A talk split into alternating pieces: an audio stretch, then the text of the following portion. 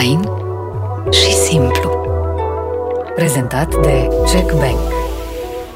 La mine e un principiu foarte clar în viață. Tu vrei să vadă în tine copilul tău model. Și atunci vreau ca produsele sau tot ceea ce fac să fie accesibil și copilului meu. Pentru că, în primul rând, validarea, eu o vreau de la el. Și cu această validare eu pot să mut munții. Principala mea calitate, și jur, nu, nu e clișeu, este soția mea. Cât din Ramon e Pavel Bartoș? Când își pune în cap, când are un vis, îl duce până la capăt. Vezi viața optimist. Da. Asta m-a diferențiat da. de mult. Cine te-a învățat asta? Cumva viața m-a pus în niște situații în care a trebuit să găsesc soluții, dar nu n-am avut timp de gândire. Cum a fost, și... de exemplu, la șaisprezece ani, da. când a murit tatăl tău. Da, a trebuit să devin cumva bărbatul familiei, să-mi ajut familia. Nu mi-am pus întrebarea că, da, oare merit eu chestia asta? Dar de ce mi se întâmplă mie? Noaptea lucram în non-stop, ziua mergeam la facultate. Eu știam că ai vândut doar bărțișoare în Cluj. Am văzut, de ce, da, ce n-am vândut? Am fost și ospătar, am fost... Le-ai luat pe toate, am lucrat într-un chioșc. Dar cât ai stat în uscătoria aia sau spălătoria aia? Șase ani de zile, cinci ani. Șase? Oh. Până a rămas Anca însărcinată. Nu mai ziceți chestia asta cu eu am să fac un copil atunci când am mașină, exact. când am casă. Nu, e o mare prostie. Jur, în clipa aia găsești resursele, nu știu de unde. Bun, și scopul tău mare care este? Să mor înaintea copiilor mei și să mă bucur de ei cât mai mult. Doamne, cât de dobitoc sunt! Ăsta e un alt citat cu Pavel Bartoș.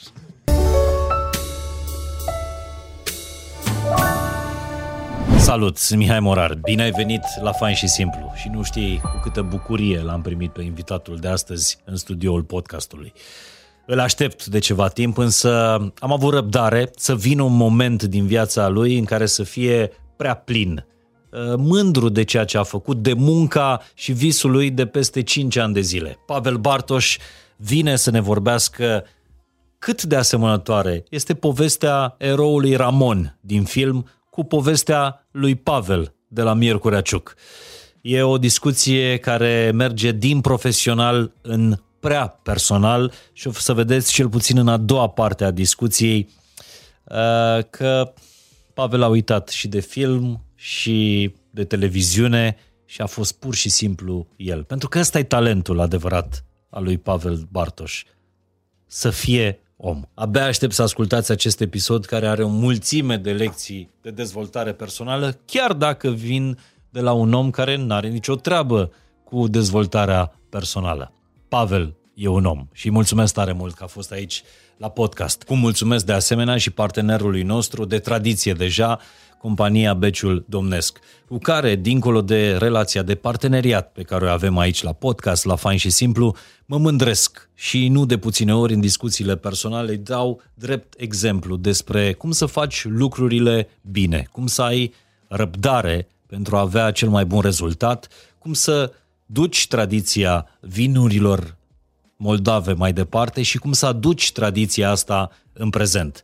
Iar cel mai bun exemplu este gama vinurilor premium Sceptrus, una dintre cele mai bune lansări din ultimii ani. Nu știu dacă ați savurat vinurile fume, roze sau roșu din gama Sceptrus, însă sunt o dovadă a lucrurilor bune pe care oamenii de la Beciul Domnesc le fac. Aceste vinuri au un gust nobil, iar Sceptrus duce mai departe moștenirea companiei în lumea modernă în care trăim. De aceea, cuvântul cel mai potrivit pentru gama Sceptrus este modernobilitate. Mulțumesc pentru răbdare, acum însă vă invit la o conversație cu un nobil modern, domnul Pavel Bartoș.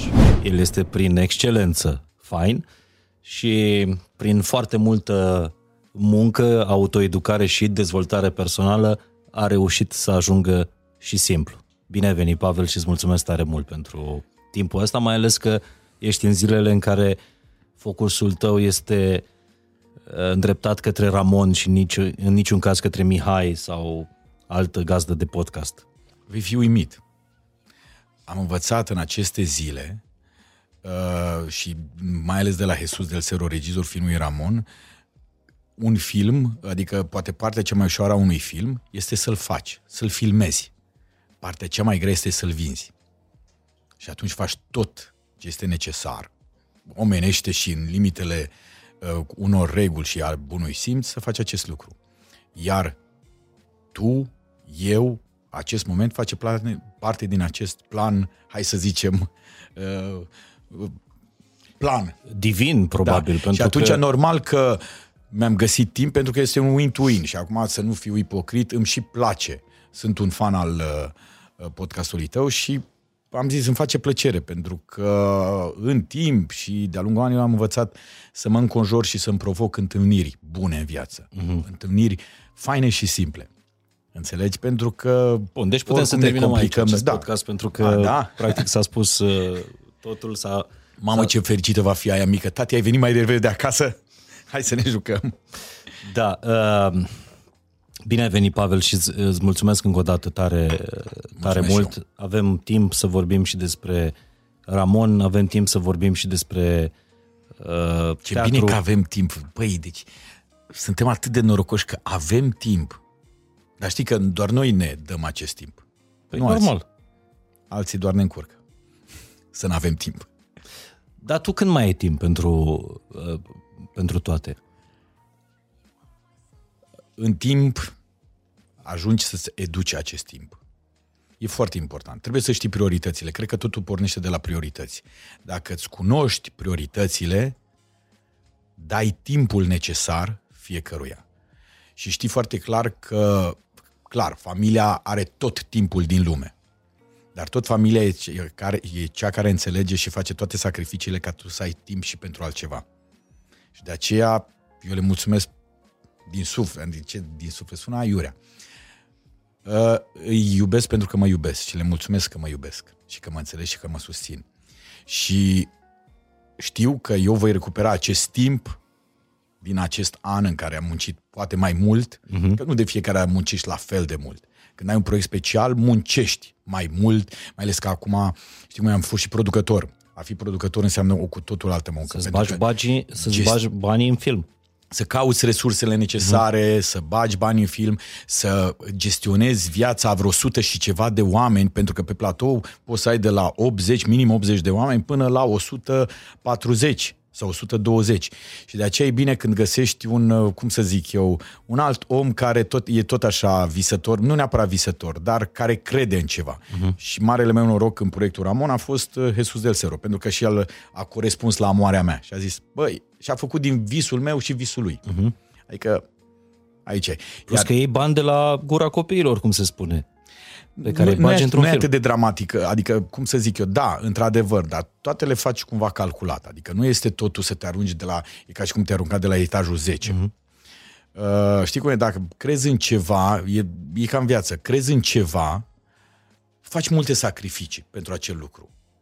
Înțelegi? Și uh, dacă tu nu crezi, nu o să creadă nimeni în jurul tău. Și nu o să vină sau să se bage ca sponsor, ca partener, ca orice altceva. Și normal că, în primul rând, tu trebuie să faci sacrificiul ăla. Nu, nu să ceri de la alții. Știți? Sacrificați-vă pentru mine. Da. Nu. Înainte să găsești finanțare, tu când da. ai plecat la drum, ai pornit și tu niște bănuți nu, de la, de la nu tine. Pornești de la început așa. Nu? În primul rând de la... Nu știu că n-am făcut niciodată. Nu, ideea este că, vezi, aici sunt niște reguli foarte... Adică nu clare. Dar dacă tu pornești că eu cu filmul ăsta voi scoate bani sau voi face succes, vei pierde din start. Păi nu, așa în s-au primul... făcut toate filmele românești lansate în ultimul an? Nu știu, foarte bine, au prins... Ajungem și acolo. Ideea este că, normal că îmi doresc să am succes... să am succesul filmelor care au fost, al lui Team Building. Team Building a fost o excepție, a venit și după un vad senzațional și bravo lor că au readus apetitul pentru, pentru cinematograf al românilor, mm-hmm. pentru că în pandemie toți eram aruncați pe platforme de streaming și greu, greu, greu mai venea lumea la uh, cinematograf și bravo lor. Da, normal că urmărești, știi cum e, e ca și o chestie, investești, măcar să ieși tanda pe manda, dar nu faci din asta un scop, adică nu din succes, măcar să ieși tanda pe manda. În primul rând, trebuie să găsești o poveste, o idee și după aceea oamenii potriviți. Și după aceea vezi cât te costă. Pentru că tu nu știi cât te costă până nu ai ideea. Tu ai un scenariu, vezi scenariu. Bine, pe noi ne-a și mâncat vorba aia și ne-am și scărpinat ca atare. Că în loc să facem cum ne sfătuia cineva, bă, dar de ce nu vă duceți, nu știu, într-un oraș, într-o singură locație, într-un... să faceți acolo, să vă coste mai ieftin. Să fie toată lumea uh-huh. acolo. Nu, ne-am filmat și în Podgorie, ne-am dus și pe aeroport. Ați uh, construit un avion? Am construit un avion, am adus un avion, Adică am făcut niște lucruri, am filmat în vreo zece locații din București, adică am mutat, în fo- asta costă foarte mult, totul, aceste mutări costă, e mult mai ieftin să lași acolo, nu, după ce turnea ziua de filmare, noi ne mutam în alte locații, dimineața veneam mai devreme ca să, por- să faci funcțional acea locație. Și totuși ați reușit să faceți Ramon în douăzeci și unu de zile? Nici noi nu știm cum, douăzeci și unu de zile, bine, cred că de fapt au fost vreo cincisprezece zile și vreo șapte nopți. Adică vreo șase nopți. Și a fost, a fost greu, dar iarăși ține foarte de ce spuneam, de oamenii pe care îi coptezi. Și iarăși, știi cum e, că eu sunt novice în ale producției. Adică a fost prima mea producție, a fost România între Dâși și un scurt metraj. Uh-huh. Mai mult să văd cam cum e business, business-ul ăsta. Cum să zic, cum e industria asta. Și atunci am zis, bă, hai că pot să fac, poate îndrăznesc să, bă, cum să zic eu, am maturitatea necesară, profesională și umană, să pot uh, genera și un, uh, genera, nu manageria, e cu totul alt, altceva, uh, genera și un, uh, cum să zic eu, și un lungmetraj. Și atunci aici a fost, dar trebuie să găsești oamenii necesari, foarte important. Și dacă ai oamenii potriviți și îi faci să creadă în visul, jur, am făcut în așa, într-avea, era Adrian Silișteanu, Diopiu, zice, băi, niciodată n-am lucrat cu entuziasmul ăsta în care să ziceți, el venea la proiect și zice, voi sunteți siguri că voi să vreți să filmați atâta? Și eu îmi zice, da, noi vrem să filmăm atât. Și de aceea după, da, mă, uite că s-a putut. Deși erau eforturi, nu-ți spun, la un moment dat cum se cărea echipa prin, dintr-o locație în alta, că nu mai puteai muta toate mașinile și ne mutea, uite, doar peste parc. Luau toate gripurile, mm-hmm. chino, mamă, deci era o chestie, zici că eram nomazi, eram șatră de nomazi. Dar... Ai început să vorbești ca un producător de film, Pavel Bartoș. Da? Aoleu, aoleu. aoleu. Da. Ceea ce e da, deja e... Alt, alt nivel, adică mă, mă gândesc că firele albe pe care îl cu toții. Da, la tine nu se văd că ești, ești blond, avantajul tău, știi? Și dezavantajul nostru, deci, al eu, eu sunt mândru de ele, știi cum e? Important e să faci aceste fire albe cu, cu folos. Cu folos, știi, cu rost. Cu rost, adică dacă le-ai făcut pe de rost sau fără rost, ești un prost. Frumos. Deja, deja uh, a ieșit da. Pavel Bartoș din producătorul Pavel Bartoș, altceva. Da, da, da. da. Altă, alte altitudine. Uh, spune-mi, asta îmi place mie la tine, faptul că uh, tu, tu n-ai venit pe o modă, pe un val, hai să fac și un film. Pentru că visul ăsta de a face un film e mult înainte ca uh, vreun film da. românesc să facă performanțe da. în cinematografe. Și nu că mult, dar după pandemie era și mai creepy, adică în timpul pandemiei nici nu se mai prob- punea problema tu să ieși în cinematograf. Uh-huh. Ori pentru tine e foarte important să ieși în cinematograf, pentru că spectatorii sunt foarte importanți. Acolo, cum să zic eu, dacă e, poți să îndrăznești să zici, bă, poate ieșim tanda pe manda. Adică e foarte important aportul spectatorilor care vin la cinema. E foarte important. Și știi cum cred unii că, mamă, au intrat un milion de spectatori, mamă, câte milioane le-au intrat. Nu e așa, pentru că nimeni nu înțelege că de aici cincizeci șaizeci la sută se duc spre cinematografe, după aia ce rămâne, se duc spre distribuție. Și cam, cam și cât cam, ea... Spre un treizeci la sută, treizeci la sută, treizeci la sută din ajunge, prețul unui bilet da? ajunge, ajunge la producător. De fapt, ajunge la cel care investește. Uh-huh. Adică, știi cum e? Da. Iarăși, găsește e oamenii... la piață, Pavel, cel mai puțin ia producătorul. Ăla care Săracu. face laptele, știi exact. cum e, mulge vaca, nu știu ce, dă și ce cât, a, a fost cincizeci de bani și tu plătești zece lei pe... Da, dar cred că nimic nu-i mai dureros decât întrebarea, când lansezi un film în cinematografe, întrebarea, da, pe Netflix când apare? Da, pentru că e comoditatea și nu-i poți, fii atent, nu-i poți uh, acuza, nu-i poți, pentru că el s-a obișnuit. Doi ani de zile, mai ales în ăștia doi ani de pandemie, el a stat acasă. Și a zis, mamă, am avut atâta timp. Și vrea, are comoditatea asta a canapelei, a faptului că se duce la frigider, a faptului că, cum să zic eu, vrea, poate să vadă acel film când vrea el, că de fapt aici e. Mm-hmm. Și spre asta se va îndrepta și viitorul televiziunii. Nu că nu se va mai face, televiziunea se va face. Numai că vor fi probabil pe platforme și atunci lumea va vrea să vadă produsul pe care îl vrea atunci când exact. și-l va dori. Aici e toată chestia. Dar eu asta le zic, oameni buni, e ca la teatru. Să vezi un uh, film la cinematograf este cu totul altceva. O oră jumate tu te duci acolo și ești al poveștii ăleia. Adică nu mai e acasă, știi cum e, ai, a, stai că m-a sunat cineva, imediat ai pus pe stop, nu știu, papa, zic, stai, unde am Auzi, nu scoți și tu câinele? Da, păi, da, dar m-am pus să mă uit păi, la da. Ramon. E, știi, e, deci e cu totul altceva, nu știi la un moment dat ce mai bate cineva la ușă, vezi că e curierul care nu știu cum, nu? Adică te, te, te rupe. Și la teatru când te duci, o oră jumate sau o oră ești al acelei povești, o oră jumate ție ți se întâmplă niște lucruri bune, nebune. De-aia zic, mergeți la cinematograf, pentru că o oră jumate, că durează comedia Ramon, cum să zic, veți fi acolo. Eu știu că tu ai emoții, dar lumea chiar o să, chiar am, o să am. meargă. Eu cred că e nevoie de o cură cu un film de comedie făcut pentru toate vârstele. Yes, da. Cum se, cu audiență generală. Da, așa am și vrut, pentru că... La care poate să meargă și fetele mele și fetele tale. Ăsta e principiul meu. La mine e un principiu foarte clar în viață. Uh, mai ale, dar nu că l-am avut eu de nu știu, nu, mai ales de când avem copii. Uh-huh. Uh, tu vrei să vadă în tine copilul tău model, nu? Că doar nu vedea în poștaș sau... Înțeleg? Uh, și atunci vreau ca produsele sau tot ceea ce fac să fie accesibil și copilului meu, pentru că vreau să se bucure de ceea ce fac eu. Pentru că, în primul rând, validarea, eu o vreau de la el. După aia, bineînțeles că mă bucură validarea tuturor, dar, în primul rând, noi, validarea unui tată, o vrea de la copilul lui. Un copil vrea validarea de la părinții lui. Și cu această validare eu pot să mut, mut munții în clipa aia. Aici e toată. Și atunci am principiul, dacă la filmul meu sau la teatru nu poate să vină copilul meu de opt ani jumate, atunci înseamnă că eu... Dar asta e doar o chestie de asumare, nu înseamnă că am ceva cu restul filmelor. Nu, e doar ăsta, așa sunt eu. Bravo lor că au făcut așa, bravo lor că au găsit nișa respectivă, bravo lor că au făcut asta, bravo lor că au adus spectatorii la cinematograf. Și în plus, cred că e o revenire la ceea ce ar trebui să însemne cinematografia. E frumos să faci filme da. cu guest star-uri, cu... mă rog, staruri populare da. ale, ale momentului, că e TikTok, că e Instagram, da. că, că e YouTube, dar până la urmă cinematografia e cinematografie pentru că e făcută Povest. cu actori.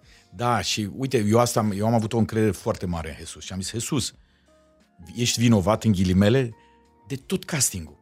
Singurul, într-adevăr, aș minți să zic, singurul rol, dar aia ține de o relație care o am, care e dincolo de prietenie, e o chestie iarăși ce ține de identitate. Mm-hmm. Am zis, Smiley, îl vreau, vreau un moment al lui Smiley în, înțelegi? Și vreau să-l fac și eu celebru. Da, da, și da, vorba aia, așa, că bogat e și am zis, hai măcar să-l fac celebru, știi?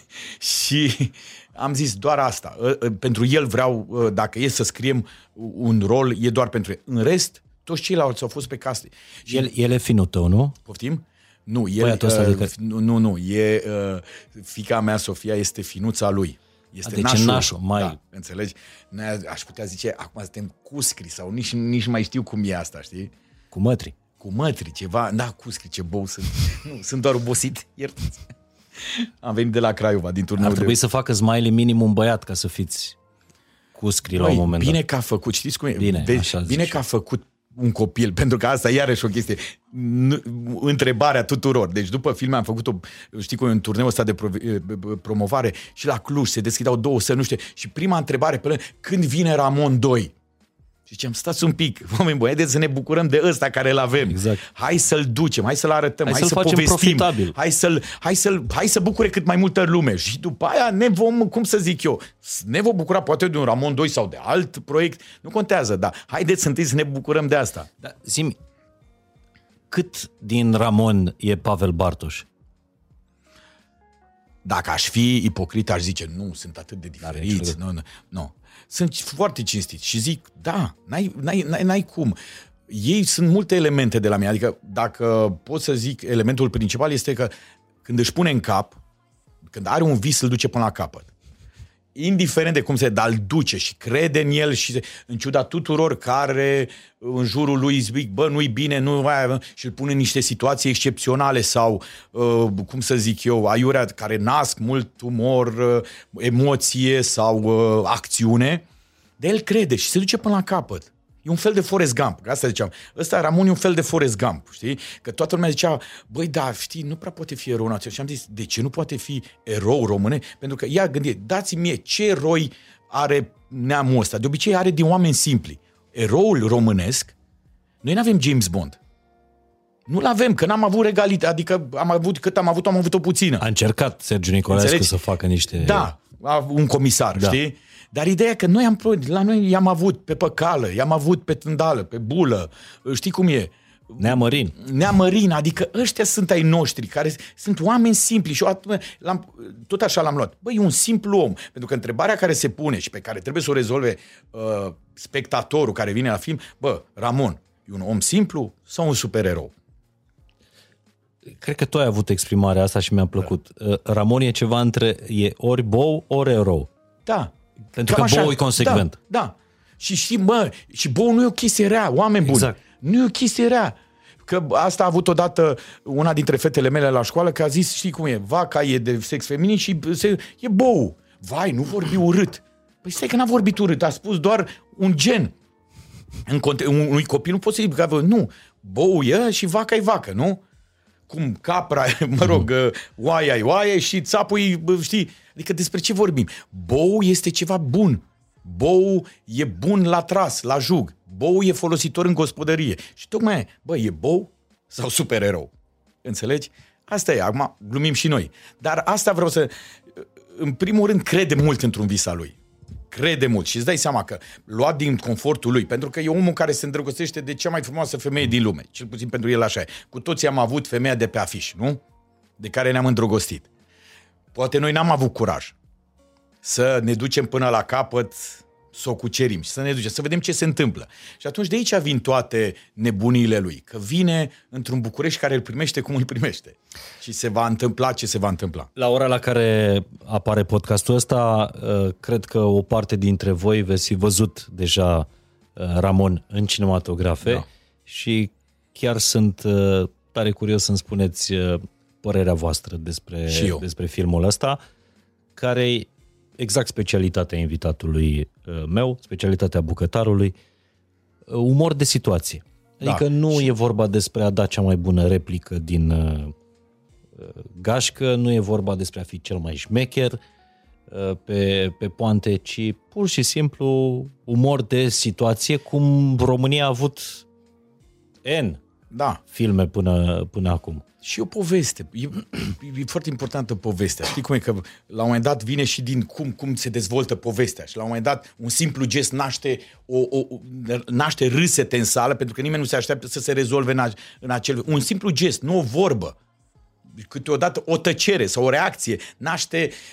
Mi-am născut niște, cum să zic eu, au fost niște reacții în sală, senzațional. Unele lucruri la care nu ne așteptam, că știi că noi cu Iisus l-am văzut de douăzeci de ori, l-am, în editare, în postproducție, nu știu cum, în ai cu fără muzică, cu muzică, mai tăiam, pentru că știi cum, ne durea orice chestie pe care o tăiam, dar n-aveam ce face, pentru că totuși trebuie să ții o comedie într-o oră jumătate. Că tre- ea trebuie să fie eficientă.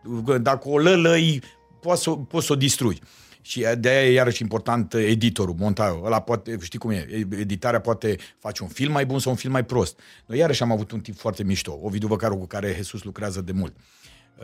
Că iarăși am avut noroc de-a lui gândi... Băi, l-am găsit pe omul potrivit și nu, nu că laud mult, dar am învățat foarte mult din gândirea lui occidentală. Foarte mult. Și mi-a zis așa, noi românul avem chestia asta de... Noi ne pricepem la toate. Uh-huh. Nu e așa. Bă, ne pricepem. S-ar putea să ne dăm, ne dăm, dar să ne dăm doar cu părerea, nu să și facem. Și a zis așa, știi, pe genul că, domnule, ni s-a stricat țeava, noi reparăm și țeava. Ți s-a stricat aia, chiar dacă după aia țeava aia se strică mai tare și strică și mai multe și nu știu ce. Nu, e un principiu după care încep să mă ghidez și eu din ce în ce mai mult și anume, domnule, mi s-a stricat țeava, chem instalatorul ăla, îmi repară instalator, țeava, eu în timpul ăsta câștig banii cu care să-l plătesc pe el. Dar îmi face o treabă bună. Și la așa zicea, domnule, hai să ne înconjurăm de oameni, dacă tot Am, cum să zic eu, ne-am sacrificat atâta și facem eforturile astea care le facem. Hai să alegem și oamenii potriviți, pentru că ne permitem acum. Înțelegi? Chiar dacă te costă mai mult. Și atunci am încercat să aducem oamenii care cumva sunt, generează, cum să zic eu, creativitate maximă. Și am adus, am făcut niște eforturi mari. Și a zis, băi, în, în fiecare departament trebuie să aibă un head dintre ăsta, de genul ăsta. Pentru că ăla în jurul lui atrage alți oameni de calitate. Mm-hmm. Care muncesc pentru ei. Pentru că, știi cum e, nu că îi le e jenă, dar un om bun, un șef bun atrage angajați buni. Și atunci ăla e responsabil și îi facem pe el responsabil pe domeniu, pe ăla responsabil acolo. Nu trebuie să fim noi responsabili de tot, că ne bunim. Mamă, mare lecție de business. Băi, serios. Ăsta, Pavel. Chiar dacă da, nu știu, involuntar. Că, da, dar, dar da, așa putem este. Să o aplicăm la nivelul noi vieților asta, noastre. Nu, las că mă pricep, eu vreau să controlez. Nu, nu e așa. Lasă-i pe ei, că atunci vor fi creativi și îți vor veni cu niște rezolvări neașteptate. Și normal, am avut aceste lucruri, ni s-au întâmplat. Adică, la un moment dat, nu mai știam cum să filmăm, ploua afară, nu știu cum, că ții foarte mult când faci exterioare, mm-hmm. ploua afară, dar tu trebuie să fie cu soare, nu știu cum.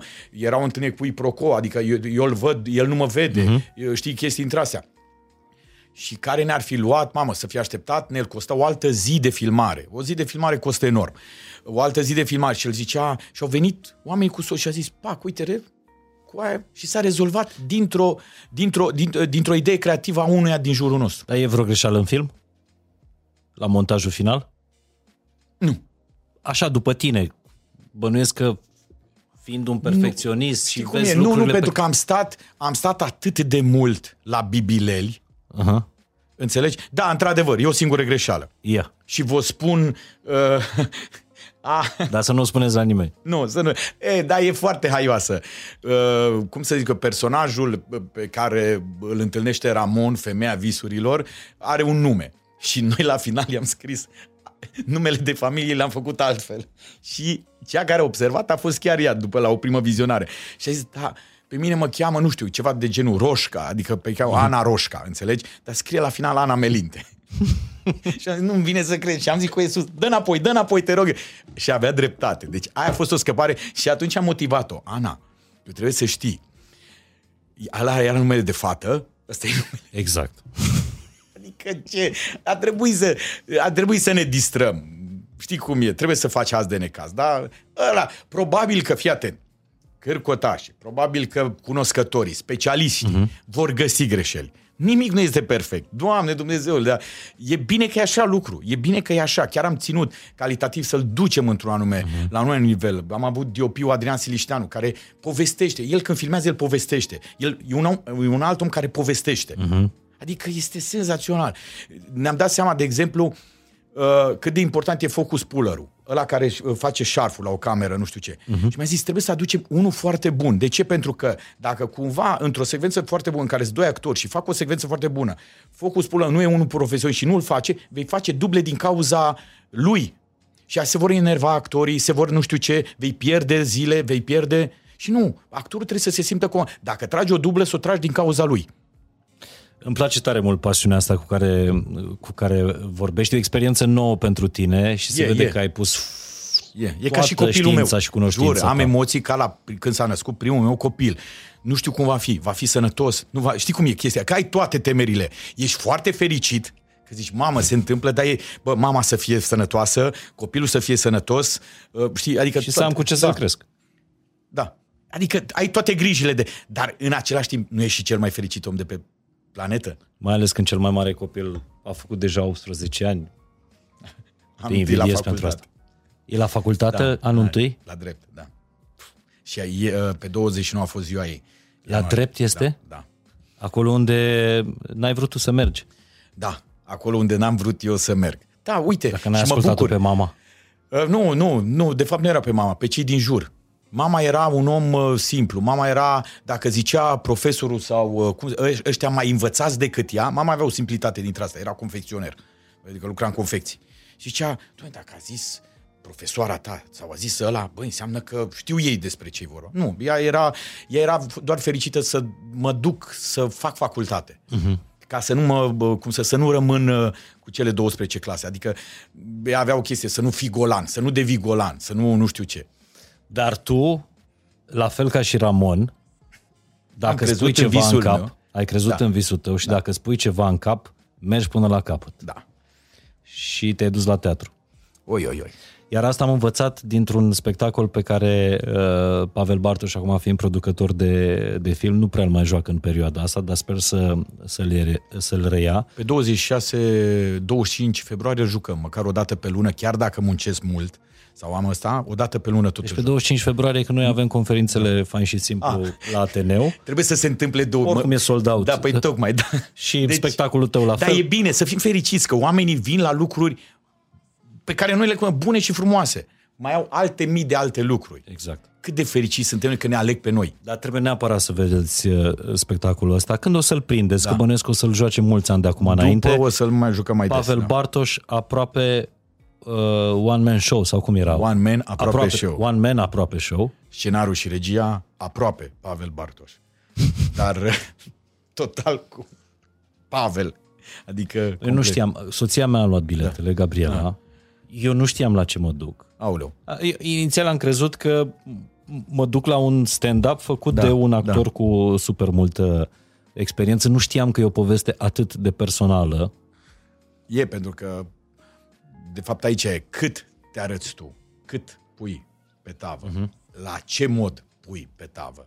Adică e foarte important că, de fapt, marea întrebare era cât sunt Pavel Bar, adică cum să-l, mă, eu să mă joc pe mine. E, și atunci e doar o chestie de asumare și autoironie. Doar că ce mi-a plăcut da. Foarte mult, ți-am zis, mergând, da. fă, fără să știu la ce, la ce mă aștept, uh, m-a lovit. M-a lovit cu totul. O oră cât uh, e spectacolul ăsta, one-man show-ul ăsta, uh, Pavel își dă toate hainele jos și spune povestea unui om, nu a unei vedete. Asta mi-a plăcut mai presus da. De toate. Adică nu e uitați de unde am plecat și unde am ajuns. Nu, are nicio legătură. Nu, e povestea unui om în care te regăsești în foarte multe uh, porțiuni, uh, râzi, plângi, dar nu ești apăsat de acolo, chiar dacă e o poveste care are multe momente da. Apăsătoare. Nu, ideea e să pleci cu bucuria, știi cum e, cu bucuria faptului că ai trăit o chestie, nu neapărat, revela, sună aiurea revelatoare, dar mm. e la margine. Adică vreau după aia omul să realizeze, bă, că viața e frumoasă.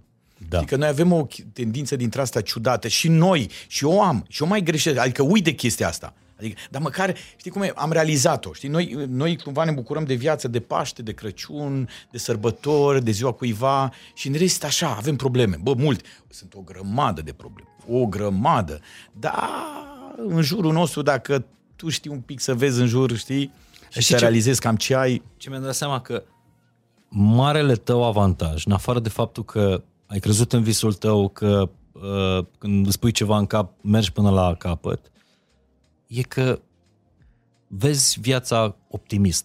Da. Asta m-a diferențiat da. De mulți. Cine te-a învățat să, să, să fii așa? Așa erai viața. De mic sau? Nu, viața, viața, viața. Viața, pentru că eu v-am fi fost cel mai mare, adică ușor puteam să pic. În, cumva viața m-a pus în niște situații în care a trebuit să găsesc soluții, dar nu, n-am avut timp de gândire. N-am avut. Adică era o chestie pac. Acum, ce? Pentru că dacă aș fi avut timp de gândire, probabil că m-aș fi jelit mult. M-aș fi plâns mult. Și am fost pus în fața faptului împlinit și atunci a trebuit să găsesc soluții. Cum a fost, și... de exemplu, la șaisprezece ani, da. Când a murit tatăl tău. Da, n-am, adică nici n-am realizat ce seabă, ce, cum. A trebuit să devin cumva bărbatul familiei, să-mi ajut familia. Nu mi-am pus întrebarea că, da, oare merit eu chestia asta? Dar de ce mi se întâmplă mie? Noi nu apucăm, nu gândeam atât de, de, de, de, de cum să zic eu, elaborat. Și atunci era... Tot timpul am fost pus în fața, cumva, a trebuit să iau situații pe moment. Și asta cumva mă bucură, pentru că de multe ori mă gândeam așa, bă, dar dacă aș fi cerut sfatul cuiva, dacă aș fi... Și mă uitam acum, cu cât ceri sfatul mai multor oameni, cu atât te complici. De crede-mă, că toți au câte o părere, toți au... Și atunci eu am fost nevoit să reacționez și să mă maturizez în urma, cum să zic eu, fapt... consecințelor hotărârilor mele. Adică unele au fost foarte bune, unele foarte proaste, dar am învățat și uite, și am greșit mult și dar am învățat din ele, că asta le zic și zic copiilor mei. Uh, cumva nu vreau să le fie teamă că pot greși, că pot avea un eșec în viață. Nu, e ceva normal. ideea e să nu persiști în greșeală, că atunci înseamnă că ai o problemă mare. Uh-huh. Adică dacă tot persiști în greșeală, înseamnă că, bă, asta e, cred că tati a greșit undeva. Dar că pot greși. Bineînțeles, orice greșeală are consecință bună și rea. Trebuie să fie conștient de chestia asta. Uh-huh. Dar pot. Adică e o opțiune. E o, e o chestie între astea. Că altfel, dacă tu ție ți-e frică de eșec, niciodată nu vei mai face nimic. Nu vei mai îndrăzni nimic. Că zice, nu, totul vreau să fie corect. Hmm. E ca și chestia aia, știi? Încerci să faci lucruri să mulțumească pe toată lumea. Nu să poți în vecii vecilor. Pentru că sigur se va găsi un vecin care când odată a fost supărat pe tine că nu i-ai dat sare când ți-a cerut, că nu i-ai deschis, cum să zic eu, habar n-am, nu știu de ce. Și va comenta. Noi dacă vom ajunge lucruri care să placă tuturor, păi le vom face atât de prost. Și atunci am ajuns și pandemia m-a învățat să mă prioritizez pe mine. E foarte important. Proiectele mele sunt cele mai importante. Cred în ele și fac ceea ce... Pentru că am zis așa, dacă eu mă voi bucura de ale mele produse, sigur se vor bucura mm-hmm. cei din jur. Și asta am învățat, uite, de la bunicul, Dumnezeu i-a zicea așa, bă, nu-ți fă niciodată casa pentru musafiri. Nu-ți fă, pentru că noi avem chestia, bă, să plac și după aceea zici, ia, bă, plac, uite, uite, uite, uite, dita mai. Mm, nu. Fă-ți casa să-ți placă ție. Dacă îți place ție, o să placă tuturor. Da, na. Înțeleg, bunicul. Da. Dar cum, cum ai luat tu viața la șaisprezece ani când ai rămas cap de familie, practic, cu surorile mai mici și cu mama da. Muncitoare la am fabrica de confecții? N-am, n-am. Nici nu lucra atunci. Pentru că atunci, dat fiind că după al doilea, după al doilea copil, ea trebuia să-i crească. Noi n-aveam noțiunea de bonă. Unde era noțiunea de bonă? Deci după al treilea copil, ea n-a mai lucrat, adică după aia a devenit casnică. Uh-huh. Și mai ales că era chiar după Revoluție și erau probleme cu locurile de muncă, se, desfun- se desfințau, nu știu ce, pentru că știu că pe vremea când trăiau, amân- adică când trăia și tata, ei încercau doar să facă atâta, să lucreze, să lucreze în schimburi diferite. Mama în schimbul unu, tata în schimbul doi. Sau ăsta. Și câteodată se mai întâmpla ca în schimbul trei sau schimbul unu, la, cam la trei săptămâni să lucreze deodată. Uh-huh. Și atunci eu eram. Eu trebuia să am grijă. Adică niciodată nu s-a pus problema. Vine bunica, bunicii erau departe. Vine, nu, eu eram bona, eu eram doica, eu eram... Era alt... Atunci așa considerai că e normal. Adică noțiunea de bonă... Atunci frații da. Chiar nu, se creșteau unii pe nu. Ceilalți. Deci era o chestie, tu ăla, ăla, pe tine... Mm. Bine, tot timpul tu erai de vină dacă făcea la mai micul ceva. Dar nu... Și era ceva firesc, adică... Da, era firesc să ai grijă de frații mai mici, dar nu să fii cap de familie la, la șaisprezece ani, cum viața da, e, e, da, e te-a învățat pe tine. E nedrept, dar știi cum e, poți tu să decizi aceste lucruri. Da, vezi că dacă nu se întâmpla să lucrezi salahor, nu? Salahor ai lucrat. Da, vai... Doi ani pe șantier, în timpul Va. liceului. Da. Când erai cel mai mândru băiat din, din Miercurea Ciuc, nu? Aia. Bine, eu în accepțiune eram cel mai mândru, că mai erau erai și frumos, alți adică încă am văzut, patruzeci de mii, da, acum, da, mai erau acum. Încă patruzeci de mii de alți mândri, dar eu eram cel mai mândru în, în viziunea mea. Că dacă, geacă de piele. Da, imitație de piele. Acum, dar nu conta. Știi cum e, toți credeam în Tom Cruise și în Top Gun și nu știu ce. De aceea acum când a apărut ăsta doi, așa cu drag și cu nostalgie m-am uitat. Te-ai dus la Top Gun, nu? Mamă, și m-am bucurat că mi-a dat exact ce am așteptat. Un Top Gun, acela pe care l-am visat și am zis, da, am avut repere bune. Uh, și acum să revenim ca să nu divagăm. Uh, știi cum e? Da, atunci multă lume zice, bă, când ai realizat tu că vrei să dai la teatru? Înțelegi? Mă aud multă lume în jurul meu, bă, de când eram mic asta visam. De când ți-ai dat seama că ești neîndemânatic. Da, băi, întâi încerci. Eu așa am putut greși, înțelegi? Fiind, nu știu ce, sau să-ți dai seama că ce nu ți se potrivește. Pentru că atunci era o chestie, te angajezi, aduci venit în casă.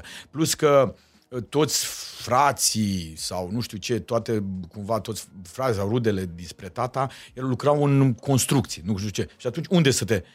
Hai bă, vii aici, tași un loc de muncă, știi cum... Da. Dar mi-am dat seama că nu. Nu, nu-mi place. Nu-mi place, dar am făcut-o pentru că trebuia să-i ajut pe mine. Dar măcar am realizat... Ce ai învățat de la oamenii aia de pe, de pe șantier? Erai na, șaisprezece ani, zilier... Ți-am spus, am învățat, eu am învățat să-i admir pe aia care, cărora le place munca fizică. Bravo lor, bravo lor, ce al vostru e pus deoparte. Și nu o zic cu ironie, jur. E, e, e o chestie, e o chestie. Mie nu-mi place, nu-mi place, adică alt, eu sunt un om mai creativ. Atunci mi-am dat seama. Dar era singura ta șansă pentru supraviețuire atunci. Da, da, ce existau aici cu joburi cu jumătate de normă. Doamne, Dumnezeule. Păi și când m-am dus în Cluj, ce... N-aveai, trebuia să lucrezi în tot felul de... Am fost non-stop, am lucrat noaptea. Noaptea lucram în non-stop, ziua mergeam la facultate. Stai că... La ora de balet dormeam, deci primele mele două ore eram așa. Înțelegi, până mi-au zis profesorii, băi, trebuie să alegi. Eu știam că ai vândut doar bărțișoare în Cluj. Am văzut, de ce, da, ce n-am vândut. Am fost și ospătar, am fost... Le-ai luat pe toate, am lucrat într-un chioșc. Stai un pic, te-ai dus da. vreodată în vreun restaurant mm. în care ai lucrat în studenție... Uh... pe post de client acum... Nu, că s-au desfințat. S-au desfințat. Dar nu din cauza mea. După ce am plecat eu, ele probabil că a plecat, știi... Nu, bine, exista atunci un restaurant la care râvneai. Era, și acum nu știu dacă poate, Dieselul. Din o, Cluj, da, da. Era Dieselul, mamă, și îmi ziceam, când o să am bani, știi, o să mă duc la Diesel. Deci era o chestie dintre asta în care... Uh, și când m-am dus, știi, mă așteptam să mi se întâmple așa, mamă. Și am zis, băi, nu înseamnă nimic, dar și din ce cauză? Era tot din cauza mea. Pentru că eu m-am dus cu niște așteptări. Înțelegi? Dintre astea de, hai să zici, știi, alea de fals om bogat, mm-hmm. știi? Adică, mamă, hai să-mi pun și picioarele pe masă. Opa, scuze, stai că fac ravagii pe aici. Te-ai descălțat? Nu, nu, încă, încă nu. Încă nu. Auzi cât râd ăștia și n-au adormit, înseamnă că nu m-am descălțat. Uh, nu, adică am mai avut dintre astea, nici... Știi, tot timpul, iarăși am mai avut o chestie, bă, bucuria aia de să-mi demonstrez mie că, știi, ce n-am avut, acum eu pot. De exemplu, acum am o manie, am vis-a-vis de chestia asta, eu în două cămăși am făcut tot liceu. Două cămăși. Una era când era murdară și se spăla, o foloseam. Și acum am chestia, dar mi-a zis soția mea, nu știu dacă e ok, îmi cumpăr multe cămăși. Am cămăși și acum am cu etichetă cămăși. Și am zis, ce faci cu ele? Câteodată n-am ce face, că trebuie să ascult de ea și fa- asta e bine. Uh, mai facem așa, știi, dăm uh, în jur, dar băi, jur, mă doare. Cred. Adică pot să dau orice altceva. Dacă, pentru că e o chestie dintre asta așa, mamă, mi-am dorit, știi cum e, să am cămașa când vreau, aia care o am. Și bineînțeles că și acum când se întâmplă, tot mi-a zis, ai același obicei, de, deși ai unsprezece mii de cămăși, tu folosești două cămăși. E foarte frumoasă cămașa de pe tine, sper că soția a ales-o. Era singura călcată. Deci soția. Da, înțelegi, da. Și apropo de rănile copilăriei, nu, nu, e, nu trebuie să te uiți decât în spatele meu, uite. Ce n-am da. avut când eram mic, vai, ce am în decorul vai, podcastului. Mamă, deci cum era la ăștia? Mi-amintesc că la mine la Miercurea Ciuc erau, atunci ieșiseră băia Puma. Puma. Băia Puma. Deci la mine primii Puma au fost second hand, că am cumpărat de la unul care a purtat un an de zile și am cumpărat de la el. Mamă, deci mergeam cu ei, Doamne Dumnezeu, vai. Și da. toamna când începea școala după vara, da. în care da. îi, îi, îi rupai, nu, nu-i vopseați? Ba da, îi vopseai, dar nu că ăsta m-am vopsit, dar știi ce am făcut odată? Că eu, că s-a dus roși. talpa, s-au dus talpa. Da. Și eu ce am făcut? Am luat uh, o dintre astea de cauciuc de la nu știu cum și să fac eu talpa, adică că ți intra apă, plus că la Miercurea Ciuc era zăpadă din septembrie până în, cum să zic eu, iunie. Și am zis, băi, și am luat așa o dintre de cauciuc, vă spun, dar cum, cum din, mai sunt la astea, la bă, bă, tot felul de bă, pe, pui pe podea sau nu știu. Da, da. Și am luat din ea și am tăiat, am făcut-o frumos, am dat la pilă, să vezi cum aș mire, ca să fie ca de acolo. Dar n-am avut clei să lipesc. Și am bătut-o în cuie, în cuișoare dintre alea mici. Mm-hmm. Și știu că m-au invitat ăștia la un fotbal și jucam pe un teren nu sintetic, că nu existau terene sintetice, teren de școală mm-hmm. cu asfalt. Băi, și la un moment dat când am șutat, era așa un pic seara, băi, au ieșit scândei și toată lumea a fost, bă, ce șut ai avut să... Au ieșit scândei din, din, din papucul tău, că nimeni nu știa că tu ai cu... La, la, la, la... Pantoful de sport, tu aveai cuie. Dar e adevărat că Puma erau uh, pantofii sport ai copilăriei. Da, deci era uh, idealul, noastră. Era să ai Puma, că la un moment dat știu că toți erau unii care aveau Puma noi. Era un model de Puma, un da, sigur model. Ăia, ăia. M-am, rotunzi, așa. Da, ăia își ridicau, știi că de acolo, și îmi luau și ăsta Sergio Tacchini, adică ăla, era, ăla însemna semnul de bogăție. Să ții, să-ți iei trainingul Sergio Tacchini. Uite așa era, pac, pac. Îți ridicai un picior, trebuia de să-ți ridici. Da, de fâș. Și după aia un picior trebuia să-ți ridici până la genunchi și să mergi așa, știi? Că exista și bancul ăla tâmpit, că vine tot așa, că toți mergeau în Ungaria și din Ungaria și cumpărau. Mm-hmm. Și vine tot așa unul din Ungaria și ia un ceas nou și, și ia, cum să zic eu, niște Adidas Puma și mergea pe stradă el așa liniștit și mai așa mergea, pac, pac, adică se bate. Și nimeni nu se uita la el. Până se ciocnește el într-unul. Băi, tu vezi ceasul ăsta? Îți dau un șut, două ore zbori. Exact. Apropo de, a, apropo de șut, da. Și eu aveam uh, celebra pereche de Puma, care da. Pumeții ziceam noi în anii nouăzeci, pe care la un moment dat o cosea maică-mea, nu știu, sau taică-meu da. În garaj, da. Pentru că îi se dezlipea talpa. Da. Și tot la un fotbal am dat în asfalt în loc să dau în minge, băi, și s-a desprins talpa și am, răma- am rămas cu ei... Uh, băi, a fost una dintre cele mai mari rușini pe care le-am trăit în, în copilărie. Pentru că am dat gol cu talpa Adidașilor, nu cu, da. Nu cu mingea. Da, da, vezi, pe vremea noroc că nu se filma. Da, mă, dar eram rămas, toți la fel da. Atunci. Știu, nu, era ca și nu, erau, nu erau așa mari diferențele. Adică, știi cum acum să mergi cu o dintre aia și, și îți dai seama că tu ce ai făcut. Eu sunt sigur că tu ai recuperat talpa aia. Normal, mă duceam cu sută din nou. Păi vezi, tu dacă ai face în ziua de astăzi chestia asta, cum ai fi privit? Că nu poți să, să, să te privească ceilalți. Mă, dar ce pasionat e ăsta. Da, exact. Adică ține la... Nu că să, au o valoare inestimabilă. Sentimentală. Sunt, da, au țin de la prima mea, cum să zic eu, nu știu, primul bal al Boboie sau de la prima aniversare de optsprezece ani. E adevărat că toți eram la fel și una peste alta am avut o copilărie minunată, doar că nu toți am fost puși în, în situația ta. Da. Aceea de a avea și responsabilități de la vârste atât da. de, de mici. Doar că mi-a plăcut foarte mult în, în spectacolul ăsta, pe care încă o dată vă invit să-l vedeți când aveți ocazia. Sper să vină și la voi în oraș cu, cu mm-hmm. spectacolul. Dacă nu veniți voi până o la Odeon. O să fie, o să mergem în niște festivaluri prin mai. Neapărat. Alba Iulia, Baia Mare. Vreau la Antold pe scena principală să-l joci. Nu, nu o să se, nu o să... Și știi de ce spun, de ce nu se va juca niciodată, nici măcar la sala Palatului? Pentru că el are o anume intimitate. De stare, da. Dacă, de stare, dacă tu te îndepărtezi la o... Adică tu îl faci într-o sală de o mie, două mii, vei pierde. Pierzi o stare. Uh-huh. La trei sute, patru sute, cinci sute, încă e acolo, încă e a noastră. Asta e așa. E adevărat, pentru că da. Foarte multe momente, ca spectatori, ai impresia că e, e mama lângă Pavel... E și, ad, și se rupe că să te pună pe un ecran mare, nimeni nu o să-ți priceapă. De aceea îl voi păstra tot timpul, că toată lumea zice, bă, dar de ce nu-l dai la sala Palatului? Pe lângă faptul că Horea Brenciu a ocupat-o și a cotropit-o. Bănică ăștia. Bă, ăștia știi vorba aia, da. E. Uh, am zis, uh, nu, el are loc într-o sală de genul acesta.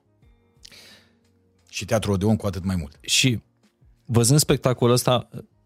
mi-am dat seama că tu te-ai prins foarte repede de ce nu-ți place ție să faci în viața asta. Da. Nu-ți place munca fizică și mi-a plăcut cât de asumat vorbeai despre faptul că ești un uituc, un piedicat, un amețit, un solar Sunt. celest. Da. Sunt. Dar asta nu înseamnă că nu vreau să fac lucrurile bune. Adică exact. Să le fac bine. Asta nu înseamnă că nu depun eforturi. Și măcar am puterea necesară, lucrurile pe care nu le pot face eu,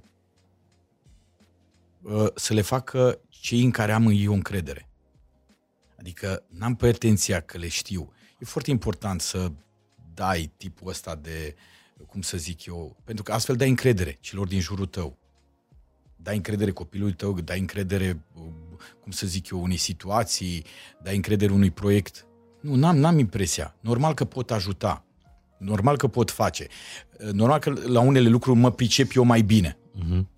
Dar s-ar putea că, fiind foarte încordat și fiind foarte implicat, tu să iei și decizii proaste. Și se întâmplă. Și am luat și de-a lungul filmului Ramon, crezând că, știi cum e, fără să vrei, îți protejezi copilul.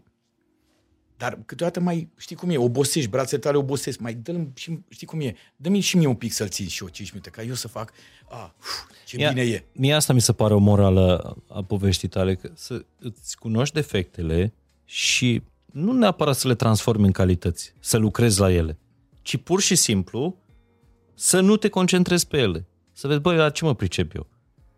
Ok, sunt uituc, întârzi, pierd... Dar pe de altă parte, când cred într-un vis al meu, mă duc până la capăt. Adică este, știi cum, mă uitam acum ca și producător să înțelegi. Una e că venea... Și nu vreau să vorbesc despre mine la persoana a treia, că ah, urăsc oamenii și urăsc în general ăștia care... Dar știi, una era mă, actorul, intră actor pe care știe, prezentatorul, simpatic, nu știu ce. Oh, Pavel, ai venit, ce bine, nu știu cum. Când începe aici să vorbești în calitate de producător și să creadă în proiectul tău, da, știu, da, s-ar putea, mă, nu știu, poate nu e acum, nu știu cum. Băi, făceam în așa fel, numai să nu-mi spună nu. Uh-huh. Știi cum era și în relațiile aia, cam care-i cu o frumoasă din viața ta, care sunt șansele? Unul la un milion. Ah, deci am o șansă, yes! Înțelegi? Deci așa făceam și eu. Și am învățat cum să iau un refuz fără să fac o, o chestie dramatică din el. Chiar dacă mă durea, mă, nu. Și am învățat după aia cum să pun iarăși proaia, să o regândesc, că proaia undeva ceva nu e la mine bine. Înțelegi? Că prin dată pornea așa, știți, dar nu-i garanția tot că sunt eu. Nu, pentru că ei pot crede în tine ca actor, pot crede în tine ca, uh-huh. poate, regizor, dar nu ca și producător, că n-ai făcut ceva concret ca să demonstrezi. Corect. Și atunci, da, mi-am acceptat chestia asta și am zis, ok, o iau de la zero. Dar zi-mi o poveste din, da. din viața ta, din tinerețe, din, din, când vrei tu. Așa? În care ai fost super, super... amețit, în care ai pierdut ceva pentru că ai fost amețit sau uh, era să pierzi ceva. Oh. Am pierdut, am pierdut. Vezi, ai văzut, ai văzut One Man Aproape Show. Okay. De, de da. exemplu, nu, nu vreau să-mi povestești da. ceva din One Man Aproape no. Show. Uh, inclusiv astăzi aveai impresia că începe cu o oră mai devreme înregistrarea. Da, nu? Eram așa, știi? Bine că nu cu o oră mai târziu, ca să stai după mine, că... Uh, dar am o chestie să-mi reconfirm niște lucruri. Nu, nu, nu că sunt un amețit, uh, sunt, fac atât de multe, mai ales acum, fac atât de multe încât uh, vreau să fiu sigur, vreau să fiu sigur că, cum să zic eu, că lucrurile se întâmplă așa. Nu o fac din nesimțire, câteodată fac niște greșeli, dar nu o fac din nesimțire, o fac pur și simplu, pentru că, băi, am uitat, nu neapărat că uit, că le-am încurcat. De-aia, de exemplu, din cauza asta, eu nu răspund niciodată până în ora unsprezece dimineața la telefon. Nu răspund. Pentru că de obicei mai am pățit-o, nu știu ce. Alo, Pavel, deci cum rămâne? Ne vedem că așa cu... Și eu zic, când i-am promis ăsta, mă? Jur, fă, bă, când am promis așa cea? Și eu zic, iartă-mă, ți-am spus eu așa cea. Uh-huh. Păi, acum patru zile te-am sunat dimineața. Oh. Păi stai că nu băusem nici cafeaua, stai că nu, nu știu ce. Pentru că eu nu sunt un om... Uite, tu ești un om matinal. Uh-huh. Eu nu sunt. Pentru că bioritmul meu trebuie să funcționeze la ora nouăsprezece când am spectacole de teatru, la ora douăzeci când am live-uri. La mine, eu atunci sunt în plin. Eu aș putea lucra noaptea fără nicio problemă. Sunt așa. Dar dimineața, din cauza asta, mă trezesc dimineața. Și iarăși le mulțumesc alor mei că și soției mele că ea înțelege acest lucru și aduce copiii la școală dimineața. Eu îi mai iau din când în când, uh-huh. după amiaza, când pot. Dar îmi respectă chestia asta și mă lasă să dorm, că altfel aș fi buimac. Bioritmul meu e făcut să funcționeze după amiază. Uh-huh. Adică, și atunci, normal că sunt aiurit, zăpăcit ziua. Și mai e o chestie, uh, nu neapărat, câteodată am așa, lucrurile, mă focusez foarte mult pe lucrurile importante, pe ăla, și din cauza asta nu neapărat că dau deoparte lucrurile mici care mi se întâmplă, nu, dar câteodată tind să mă împiedic în ele și zic, a, tu erai, de fapt, de tine. Că jur, tu n-ai impresia câteodată, știi, suni și pui mâna pe telefon și zic, bă, pe cine am sunat? Bă, dar de ce am vrut să-l sun? Știi? Sau am pățit câteodată, pățesc dintre astea, știi, sun și zic, da, alo, ce faci? Și zic, stai mă, cu cine vorbiți la telefon? Jur. Deci luați-o să mor eu. Și da, noroc că telefonul... Zici, a, cu... Și dar crezi că ai avut și foarte mult noroc? Sau crezi în noroc? Da, cred, cred, orice, în orice chestie este noroc. Dar nu este, știi cum e, dacă pui bază doar pe noroc, știi că nu e, las că cel meu e pus deoparte. Da, e pus deoparte, dar eu cred că norocul trebuie provocat. Păi da, dar uite, de exemplu, la admiterea la, da. la, la actorie, ți-a căzut singura poezie pe care o știai. Da. Nu, nu că mi-a picat singura poezie, am spus-o eu, cumva am provocat eu. După aia că a fost nenorocul să mi se întâmple alte lucruri, mm-hmm. înțelegi? Dar iarăși o chestie de Vezi? Și acolo le provoci. În primul rând că am provocat uh, cum să, examenul ăla, care la un moment dat era imposibil de a nu se ține. Da. Înțelegi? De a nu-l putea da.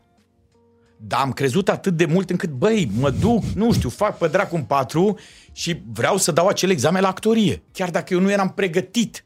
Eu abar n-aveam cu ce să mănânc actoria. Știi, tu crezi că dacă... Nu ai știu... făcut pregătire deloc, deloc nu? Cum făceau deloc. Toți... Uh... Na, în Miercurea Ciuc, cine să facă pregătire cu tine? Cine să-ți spună ceva? Eu credeam că dacă știu un cântec și o poezie, gata, hai. N-are nicio legătură.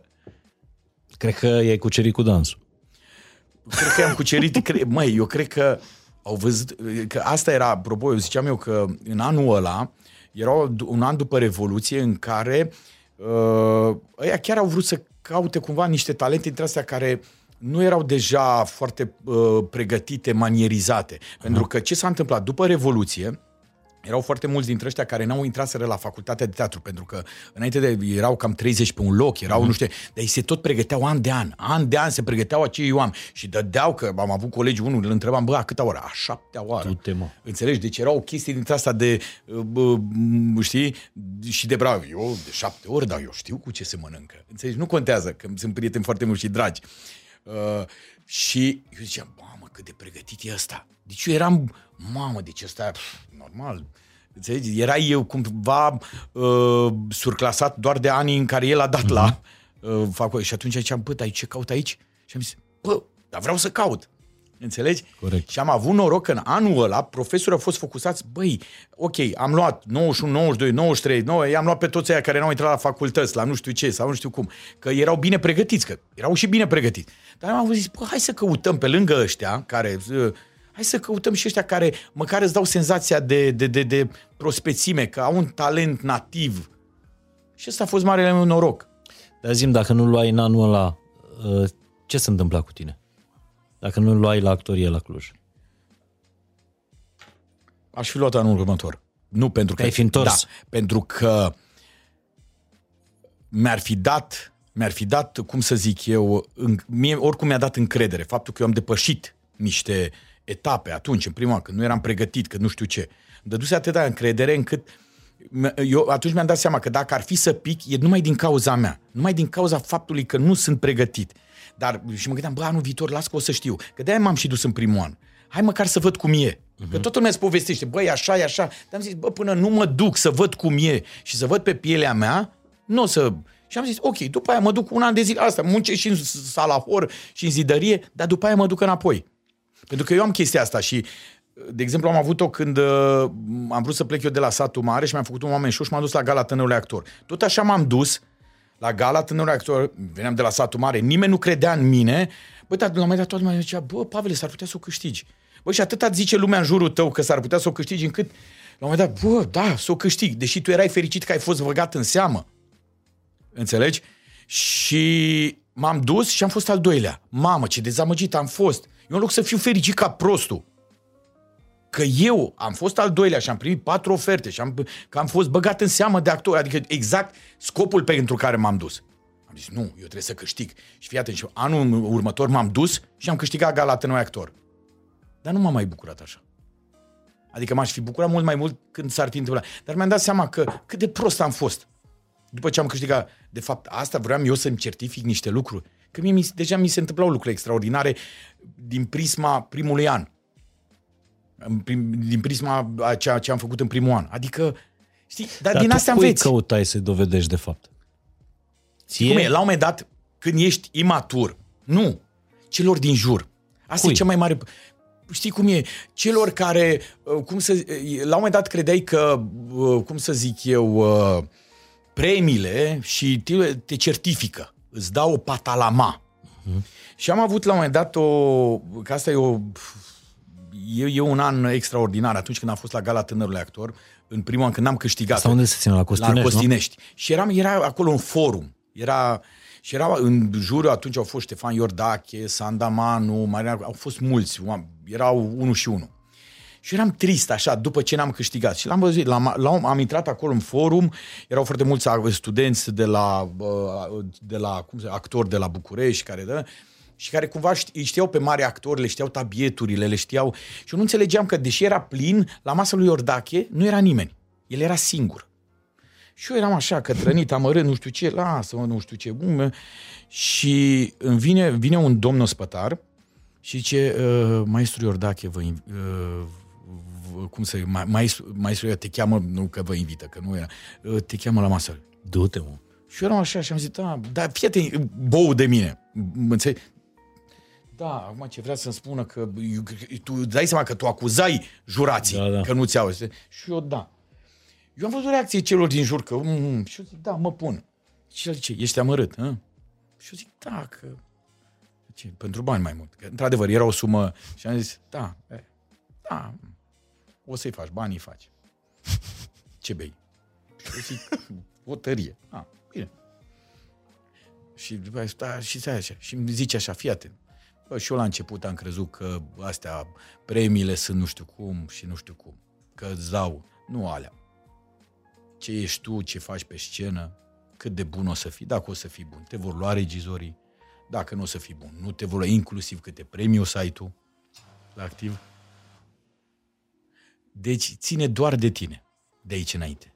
Și, nu, și el mi-a zis așa, păi, tu ce ai vrut să, de la asta, de la gala tânără, de... Păi să plec de la Satu Mare ca să, cum să zic eu, să mi se întâmple lucruri mai mari, lucruri... Păi, și ai primit ofert? Na.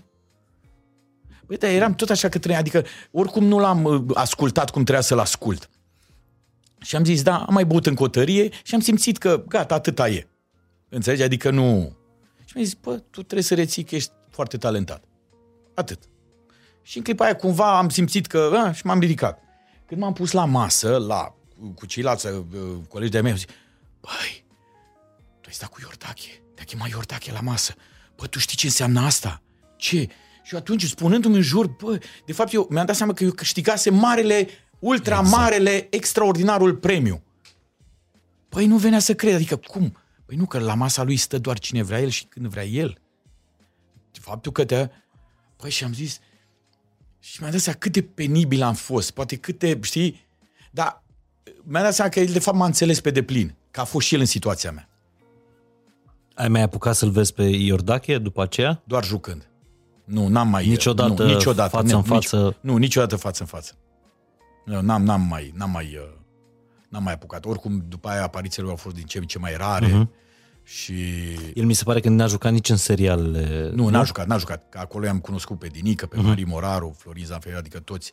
Nu, nu, nu, nu, n-a, nu, n-a, n-a, n-a jucat el. Dar a fost pentru mine, știi, o le, mamă, o lecție, o lecție. Dar vezi pe care o realizez după. Nu reali... N-am realizat acolo, în loc, dacă probabil că eram un actor de Bucure... din București, zici, mamă, uf, probabil că m-ar fi comportat prost. Pentru că aș fi încercat în clipa aia să demonstrez celor din jur, vă vedeți cu cine stau la masă. Dar din generația ta, tu venind da. de la Cluj cu, da. mă rog, via Satu Mare, da. Timișoara și abia apoi da. București, din generația ta cam ce actori mai, mai sunt? Sunt, am colegi, am care colegi vă vedeați buni. Pe la galele tânărului actor. Da, nu, am, a, eu am fost coleg de generație cu așa. Clasa lui Cojar și a lui Colceag. Erau Vizante, Vlad Zanfirescu, uh, Gigi Frim, uh, băi, toți ăștia... Vlad Zanfirescu, care acum e director da, la directorul, Bulandra, nu? Directorul Teatrului Bulandra.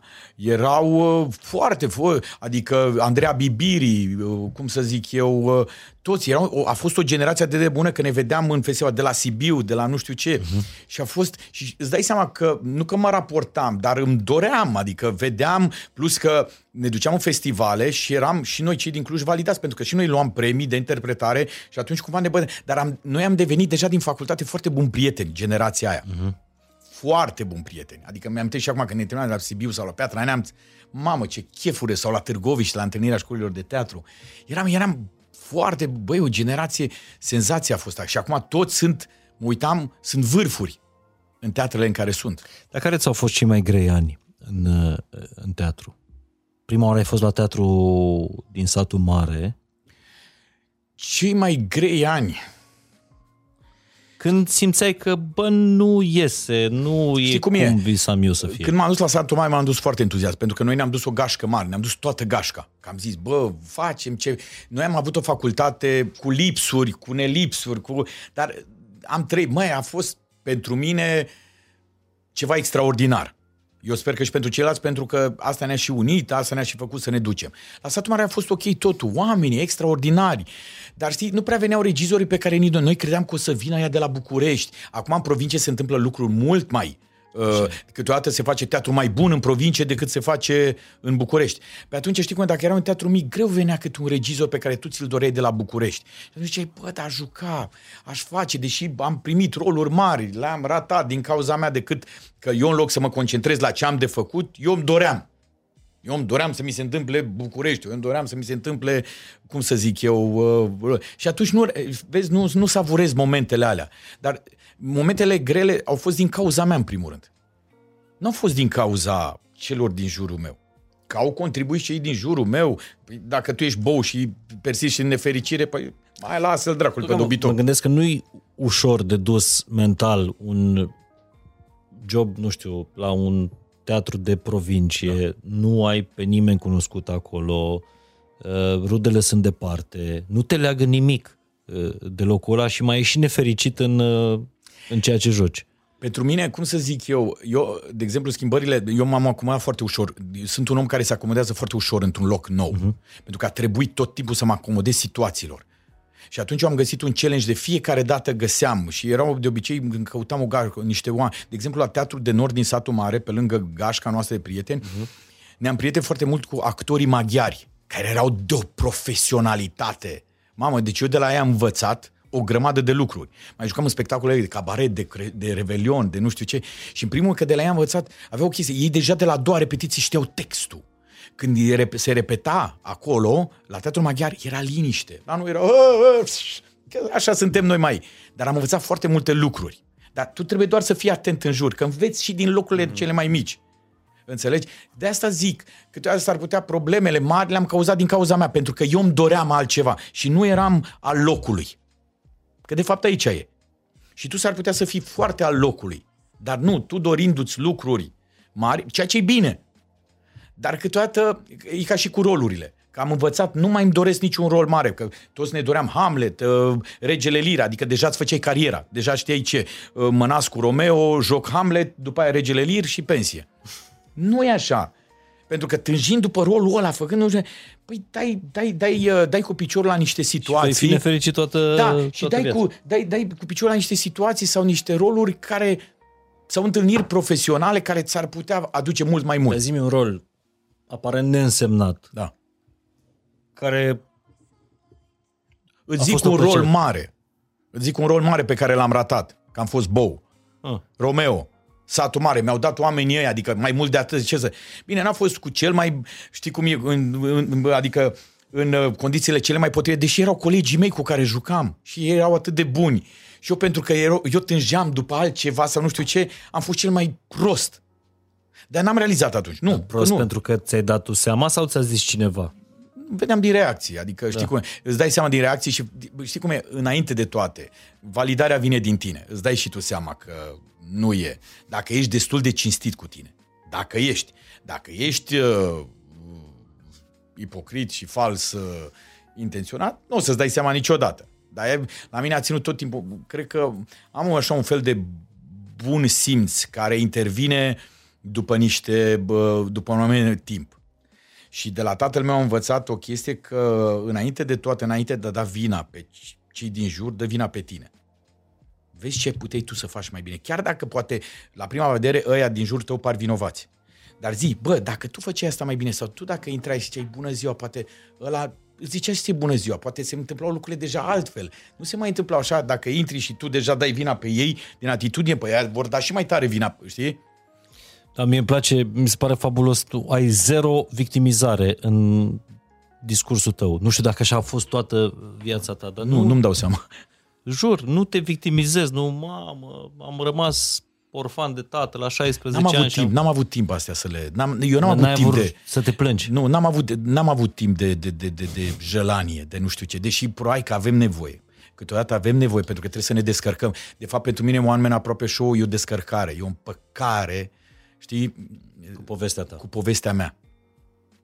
Știi? Uite, nu m-am gândit la asta. Ba da, e, pentru eu așa o înțelegi. Pentru, pentru mine, că nu te ascult... De fapt, nu, eu acum... n-am înțeles-o pe... Nu mi-am înțeles părinții de mine. Eu n-am înțeles situațiile de multe ori. Și atunci o împăcare cu, cum să zic eu, cu oamenii din viața ta, cu omul din viața ta, pe care considerai că face ceva rău sau nu știu ce, și de fapt nu. E, e, e, e, știi cum e, la noi tot ce facem în general, noi încercăm cumva, nu neapărat să ne motivăm niște lucruri, dar să găsim o soluție, știi, în care, bă, să nu trăiești cu chestia asta, că a, ce-ar fi fost dacă. Găsește împăcarea necesară. Uite, Papaianii, nea Bică, Papaianii îmi zicea o chestie foarte importantă. Zicea, Pavele, nu te culca supărat seara. Nu te culca, pentru că s-au supărat pe cineva. Că nu știi dacă mâine a doua zi ăla nu mai e și de-o să-ți pară rău, de-o să nebunești. De-o să-ți pară rău, de-o să nebunești. Că te-ai culcat supărat, supărat pe o prostie. Nu, încearcă să... Măcar i-ai spus. Măcar ai avut chestia asta. Și zicea, pentru că, Pavel, de la o anumită vârstă, știi cum se întâmplă? Dacă până la vârsta de cincizeci de ani te suna, când te suna cineva un prieten, zicea, hai bă, chef, ne vedem acolo, nu știu ce, după vârsta aia când te sună cineva, nu știu dacă a mai plecat cineva dintre noi sau nu știu ce, și nu, n-avem timp. Și nici n-are rost să fim supărați. Dar noi suntem proști. Că eu acum spun, fii atent, eu acum să nu crezi că eu chiar fac ceea ce vă spun. Nu, dar măcar realizez. Și după aia îmi dau seama, știi, în somn seara, zic, acum pe cine sun? Unde? La două noapte? Pe nimeni. Las că sun mâine dimineață. Mâine dimineață mai uiți, da? Da, da, știi toți... cum e, da. Păi, măcar nu mai provoci atâta supărare în jurul tău. Știi? Dar nu știu, tu stai supărat pe, pe oameni? Nu, nu te cunosc atât da. de, de, de aproape încât... Băi, ajung, ajung, ajung să fiu supărat. Da? Ajung, adică ajung. Să nu vorbești cu ani, să... Nu, cu ani nu, n-am de ce, Doamne. Ții dușmănie de asta. Doamne, Dumnezeu. Nu, nu eu am o chestie. Eu iert, dar nu uit. Adică, știi cum, la mine dai niște examene în față. Sunt niște examene de-a lungul vieții mele. Pot, cum să te apreciez foarte mult, să te apreciez foarte mult profesional, dar dacă simt că mai colaborăm în continuare sau facem, dar știi cum e, niciodată nu va fi uh, reîncrederea totală pe care noi am avut-o sau nu știu ce. Așa e formatul meu, adică, dar nu țin ure dintre astea, nu țin... Și, iarăși, oamenii din jurul meu m-au ajutat foarte mult să înțeleg niște lucruri. Uite, de exemplu, pentru mine, Smiley este o lecție. Băi, eu pe omul ăla... Care e mai mic decât tine. Da, pe Andrei Maria lui Tiberiu, de fapt pe, pe Andrei Maria. Tiberiu al lui Maria. Așa. Așa. Pentru mine a fost o chestie, știi, că noi mai stăm așa cârcotași, știi, venim de... și zici, a, n-a fost bun sau nu știu ce. Băi, pe el zicea, nu, poate n-a fost ziua lui bună. Nu l-am auzit vorbind de rău pe nimeni, pe absolut nimeni. Deci pentru mine a fost așa o lecție și mi-am dat seama cât de fericit e el cu chestia asta. Da, dar el e mai pesimist decât tine. Da, dar eu am învățat. Pentru mine asta e o lecție. Nu știu dacă e mai pesimist. Probabil că își face mult mai simplă viața. Plus că el e și un norocos prin faptul că îi are pe ambii părinți, cumva are o relaxare anume... Uh, un bun simț pe care și la, după ce ai cunoscut părinții, vezi și de unde vine educația, de unde vine bun simțul, uh, știi? Da, dar acum eu nu pot să-l invidiez pentru faptul că el are ce are. Doamne ferește, eu mă bucur doar de întâlnirea cu el. Și de la el am învățat chestia asta că, bă, noi devenim așa un pic prea încrâncenați câteodată. Prea... Și zici, bă, dar de ce? Ce câștigăm? Bine, uităm repede. Și după aia, răși devenim încrâncenați. Dar după aia zice, ho, ho, ho, ho, stai că am uitat. Cred că în viața asta contează mult în ceea ce spui tu, optimism, relaxare, să, să faci lucrurile fără, fără ură. Cred că contează și să faci ceea ce, ceea ce îți place. Gândește-te cum ar fi fost viața ta dacă ai fi ascultat vocile din jurul tău și ai fi dat la drept. Ai fi fost un om la fel, de un avocat, probabil de succes, da. Că îți merge, da. Ai papagal. Dar ar fi fost fericit? Nu. Cu mulți nici, bani, cu mulți... Iată, eu, știi cum e, nici nu pot să-mi închipui, pentru că știi, e un exercițiu. Ăsta, într-adevăr, e un exercițiu. Ce ai, ce ai fi fost dacă ai fi fost altceva? Nu știu. Știi, de multe ori zicea, bă, dar... Și nu pot să-mi imaginez că aș, fi, aș putea fi altcineva. Visul copilăriei mele, dar nu știu da, cine da. Mi-a băgat în cap asta, probabil joaca de băieți de la, din curtea Așa. Blocului, a fost să mă duc la liceul militar. Aoleu, deci cum am fugit de el. Aoleu, cum am fugit. Știi? Și, și acum te mi-aș fi imaginat cât de nefericit aș fi fost, da, acum eu, da. Adultul, dacă aș fi făcut asta. și n-ar fi intervenit pasiunea asta mea pentru scris. Era visul lui mama. Vorbit la radio. Deci dacă mama ar fi dorit să fac ceva, să fiu ceva, să mă duc la liceu militar, și îți spun de ce. La, pentru că veneau acolo, știi, veneau și dacă erai pe un anumit nivel sau nu știu ce, te selectau, că era, știu, sistemul ăla. Și de ce nu te duci? Pentru că era acolo, ai un loc de muncă sigur, haine toată viața, salariu bun, deci așa era. Și mama din stat, nu pentru că, și plus că erau chestii că, știi, na, noi eram așa mai amărâți, faptul că aș fi venit în uniformă acasă, i-ar fi dat chestia așa de, ia uite copilul meu. Bine, după ani de zile mi-a zis că e foarte fericită și foarte mândră de ceea ce mi se întâmplă mie și că... Cam când? Cum să, când am început să apar la televizor. Atunci erau, veneau vecinele, băi, eu știi că toate vecinele, până atunci, ce face acolo, da, e la Satu Mare, aoleu, săracul. Da, nu știu ce. Și dacă n-ai început să apar la televizor, tot, noi știam că o să ajungă mare. Da, noi știam. Și na, ea era mândră, adică... Cum o, cum o chema pe mama? Ștefania. Ștefania. Ștefanica. Ștefanica, eu știam. Ștefania. Ți-am zis de mică. Da, eu ți-am zis. De ce nu mi-a zis, mă, și mie, ca să știu, înțelegi? Adică... Na. Dar ce, numai iubirea i-a apărut prima oară sau nu? Nu, nu, nu, prima dată a fost... Uh, am venit în București, știi, și era pe vremea când, în două mii unu, când eu credeam că pot face oricând orice. Știi că ai chestia asta de, mama, am venit în București, acum as... Și prima dată, știi că am fost la un matinal la T V R, așa, după aceea am fost, după aceea am, m-am cotit spre acasă și m-am dus la în seriale, am început să apar în seriale, în doi plus doi, erau alea de început și acolo am făcut, știu, cea mai bună școală de film. Pentru că pe tine în facultate nimeni nu te învață cum să stai la o cameră sau nu știu ce. Și aia pentru că erau pe Acasă T V, eram, astea, eram eu, Papadopol, Cristina Cioran, băi, uh-huh. făceam și ne distram atât de mult, nu exista presiunea ratingului, nu știu ce. Exista un rating bun, dar nu exista. Și atunci, băi, eram cu Iura Lunca și făceam niște seriale drăguțele dintre astea. Și atunci am făcut școala de film. Cum să stai în fața camerei, cum să ăsta, uh-huh. dacă vine unul mai, bă, cum să te ferești. Deci asta înainte să... de telenovele. Înainte de telenovele. Că după aia noi, de exemplu, eu cu Papadopol, cumva am făcut trecerea de la aceste seriale sitcomuri la, cum să zic eu, la telenovelele, celebrele uh-huh. seriale T V, pentru care la început, mamă, deci venea, era o chestie, parcă zici că făceai, nu știu, cum să zic eu, dintre asta, prostituție, adică parcă zici că, vai, voi faceți telenovele, voi faceți nu știu cum, și am zis, și am zis, nu, îmi fac meseria, atâta tot, în limitele unui anume produs, eu îmi fac meseria, atâta tot. Și asta iarăși de la Nea Bică mi-a zis, nu pune la suflet, toți ar vrea să facă, vede-mă. Și așa e, că după aceea, în următorii ani, era, cum să zic eu... Dar tu erai deja mutat la București când ai da. început să faci, erai angajat da, la Odeon, da, da, nu? Da. Deci tu... Din două mii unu și de prin două mii trei au început să vină astea, adică cam atunci. Da, da ești, ești o figură de om, de aia vă zic să vă, să vă duci, lăsați podcastul ăsta, mergeți și vedeți spectacolul ăsta, One Man aproape show, nu... One Man, ai zis bine. Am zis bine de data asta? Da, da, mulțumesc. Okay. Până la final, știi, vorba aia. Noroc că țin minte numele invitaților, da. Asta e important. Stai liniștit, că asta îmi zicea, de exemplu, îmi zicea un regizor, auzi, ori în ce ești emisiune, provoacă și asta, provoacă să ți se spune de cât mai multe ori numele. Nu înțelegeam de ce. Dar Pe, după pentru că tu ai și un soi de ăsta de... Uh, de a merge înainte. Da. Cum cred că l-are și Ramon, n-am văzut încă da. filmul, dar uh, Voi cum are, pare, pare că ai multe puncte în, da, în are. comun. Are uh, de chestia asta cu capul înainte, te duci. Când, când ai venit la interviu la, la Odeon și ți-au zis, uh, ți-au zis să ia, uh, mă rog, tu nu sperai da. vreodată să iei uh, proba și ți-au zis să ia, uh, ai unde să stai în București? Da. Și tu stai, bă, dacă zic da... Nu, dacă zic nu... ce se întâmplă. Și așa. Am zis, da, n-aveam, nu, dar nici nu speram să spună că... Și zis, bine, ești angajat. Adică asta era condiție, zice, știi, adică nu. Și mă gândeam... Și era vremea aia când salariile erau mici în teatru.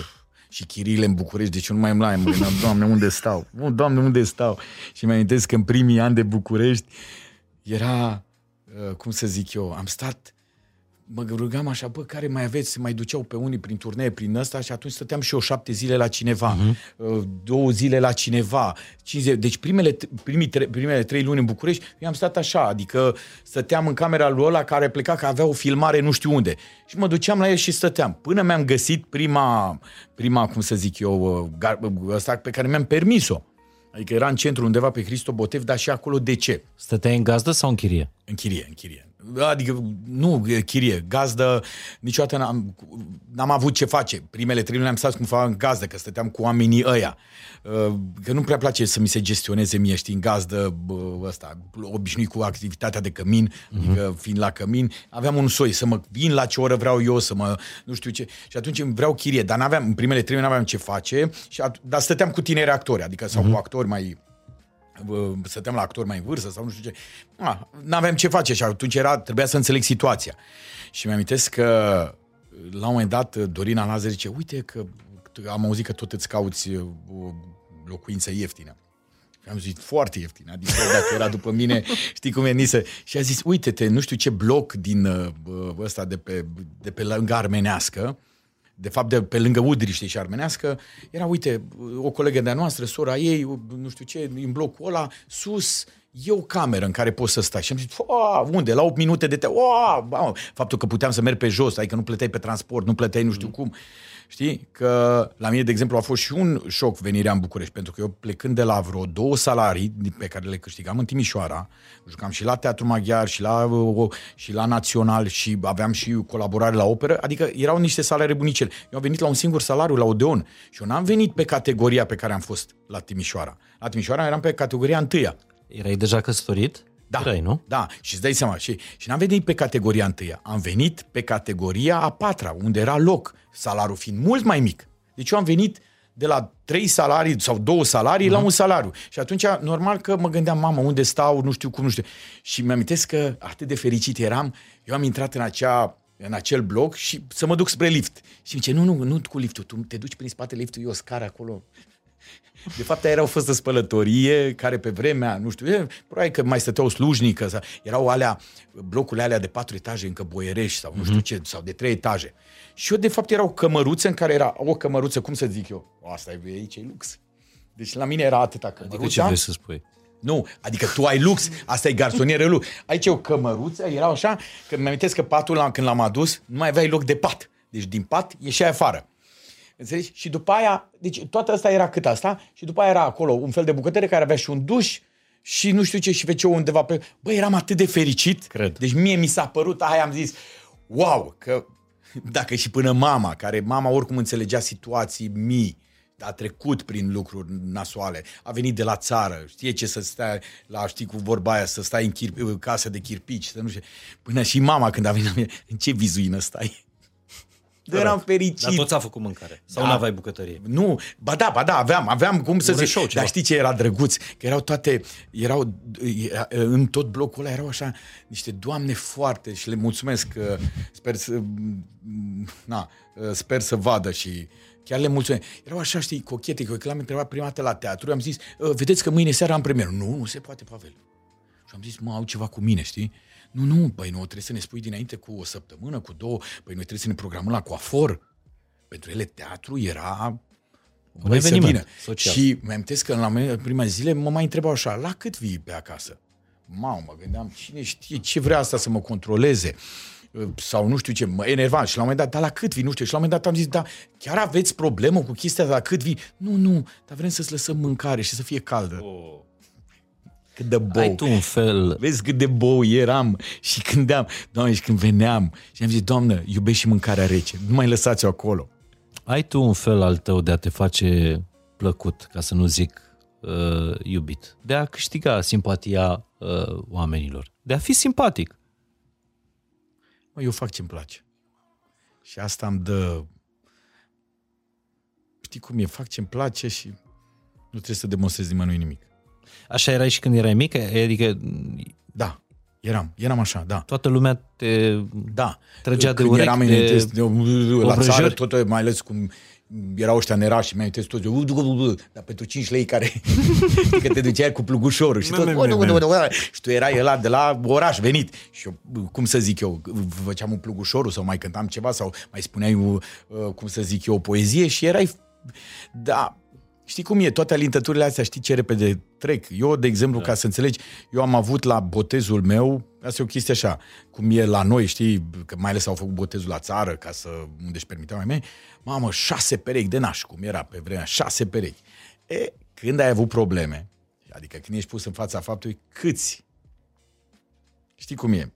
Nu toți ăia te ajută. Dar cât ai stat în uscătoria aia sau spălătoria aia? Șase ani de zile, cinci ani. Șase? Oh. Până a rămas Anca însărcinată și mi-am dat seama că se nu putem, treaba. Că se complică, adică totuși trebuie să avem un pătuț pentru copil și nu știu. Și culmea, că s-au rezolvat, habar n-am cum, dar s-a rezolvat.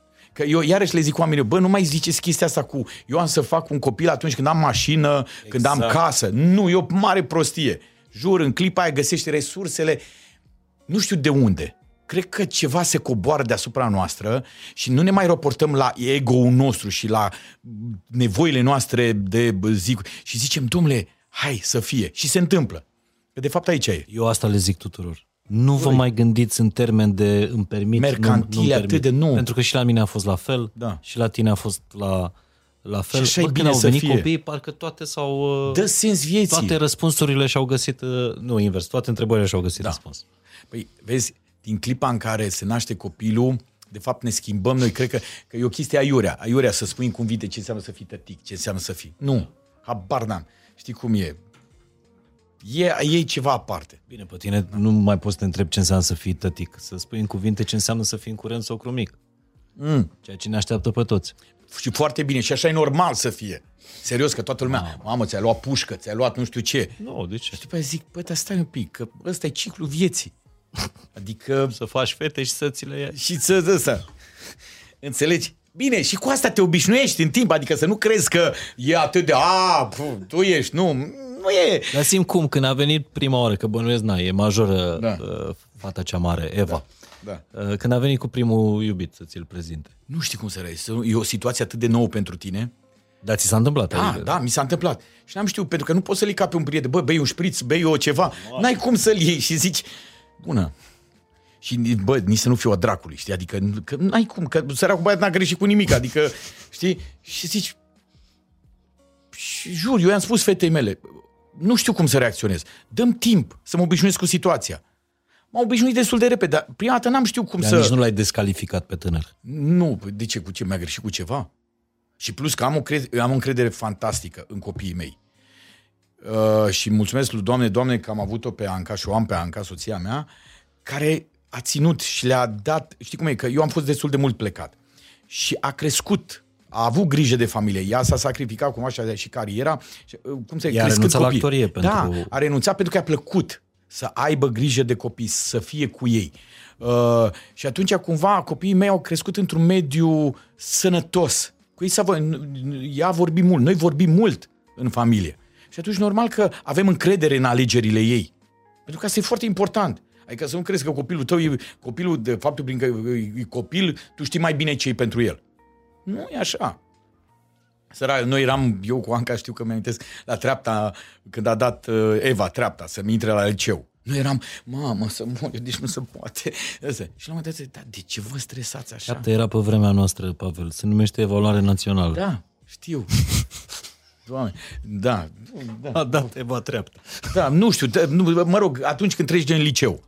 Din școala generală în liceu. Evaluarea națională. Ei, așa e, da. Da. La noi era treapta unu, treapta doi, să mor eu. Noi, Nici eu, eu am, n-am prins treapta. Eu, eu am prins treapta doi, noi am avut noroc cu treapta doi, că altfel dacă nu ajungeam la cătuș mecanic. Du-te. Eu pentru că atât de prost eram, că prost. La noi Miercurea Ciuc era un singur liceu, era liceu de matematică fizică. Atât. Punct. Și era liceu de uh, tehnic. Atât. Și restul erau grupuri școlare. Și restul, da, erau de confecții, pentru că erau în funcție de ce fabrici erau de pe acolo. Industrial. Și am zis, nu mă duc acolo și am dat toți la matematică fizică. Fai, bă, cu briol am. Nu matematica fizică, nici să mă împuș. Nu puteam... Mi-am dat să... Și filologie nu exista atunci în oraș. Și unde anime, nici măcar la informatică n-am intrat. Înțelegi? Am intrat la mecanică. Mamă, lăcătuș mecanic, am fost doi ani. Băi, lăcătuși adică mecanic. A noua și a zecea. A noua și a zecea, lăcătuși mecanic. Deci dacă ăsta... De acolo știu, mă mai pricep, știi, când mi-am luat prima mașină, Dacia, știam să repar la ea tot. Aproape. Înțelegi? Deci... A, serios? Deci chiar erai bun? Mă, bun. Pentru că, știi, când ai, eu, ok, băi, dacă tot mă duc, hai să-mi găsesc un stop, să-mi placă ceva, că trebuie să-mi placă, că altfel o să fiu nefericit. Și atunci trebuie să-mi... Eu tot timpul mi-am găsit, bă, cât nu-mi place un loc. Știi? Sau știi când te mai duci și, ca să ieși cu vacanțele ratate alea, când te duci.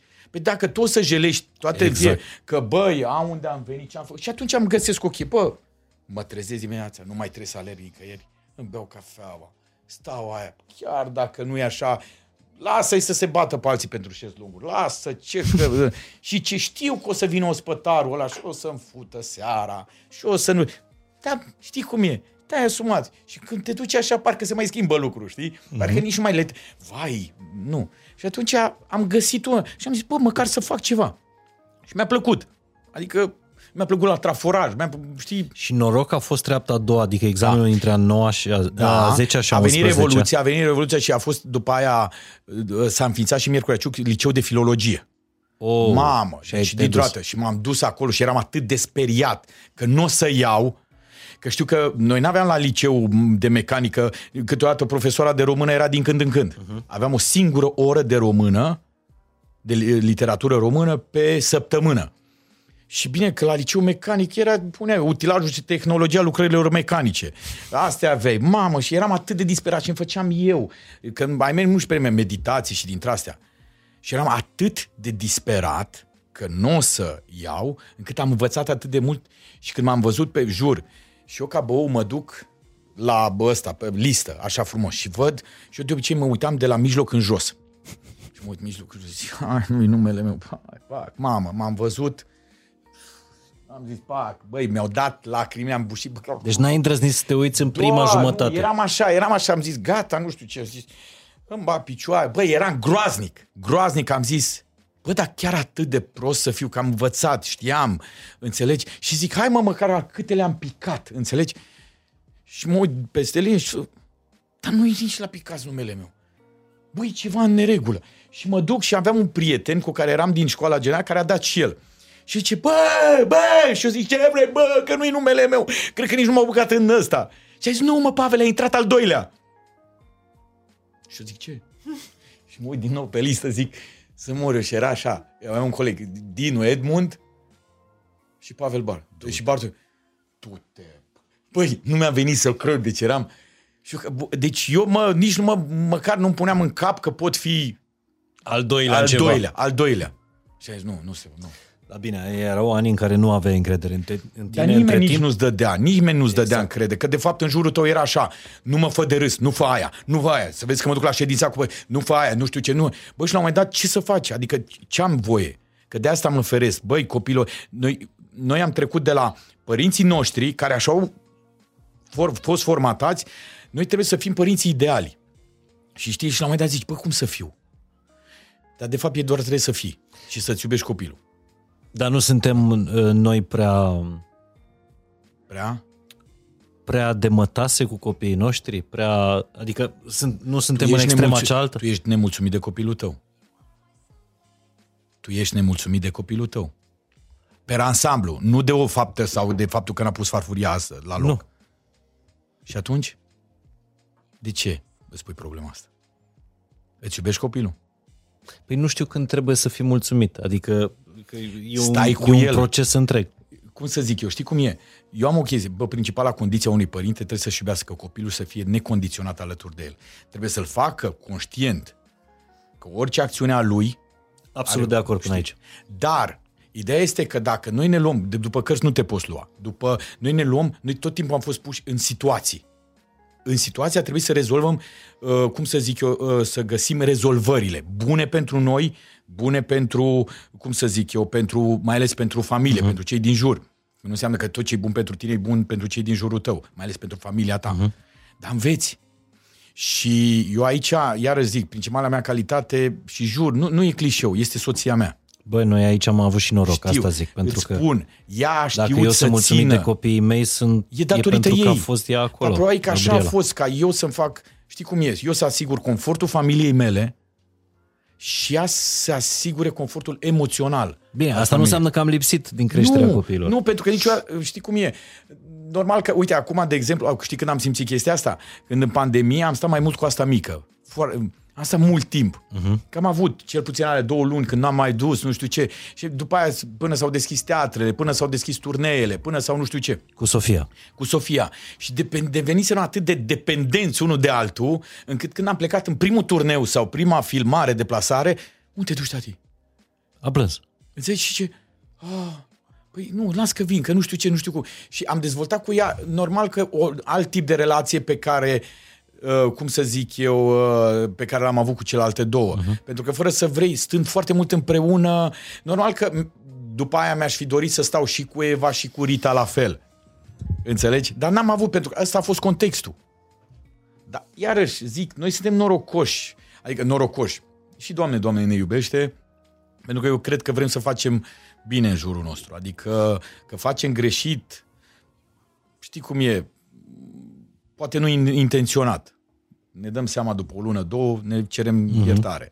Dar de factură suntem buni. Adică oricine în jură, noi suntem buni. Noi suntem oameni buni. Numai că ne complicăm noi. Și atunci dracului dăm tot ce mai rău în noi. Din păcate. Citeam, am și, am și pus un manifestul de început de an de la Fain și Simplu. Zicea un părinte că de fapt nu există bine și rău, există doar bine, pentru că inclusiv răul își are rădăcina în bine. Da. Un om care face rău, el o face în primul rând cu intenția că va face bine, că așa crede el în momentul respectiv. Pentru că el crede doar în adevărul lui. Da. Nu respectă, știi cum e? Că eu acum nu încerc să dau de lecții de viață. Ăsta este adevărul meu. Atunci este adevărul meu. Și greșeala noastră pornește când eu încerc să te fac pe tine să accepți adevărul, adică să crezi că adevărul meu e și adevărul tău. Mm-hmm. Nu! Deși eu încerc să fac bine. Înțelegi? Cum ai zis tu. Nu, adevărul meu este doar al meu. Pentru că este pe situația mea, pe oamenii pe care mă în jurul meu, pe situația mea. Dar nu e și al tău. Când ai fost, când ai fost relaxat sau ce, ce moment din cariera ta, ce câștig, ce realizare ți-a adus, nu siguranța, dar nici liniștea, decența financiară.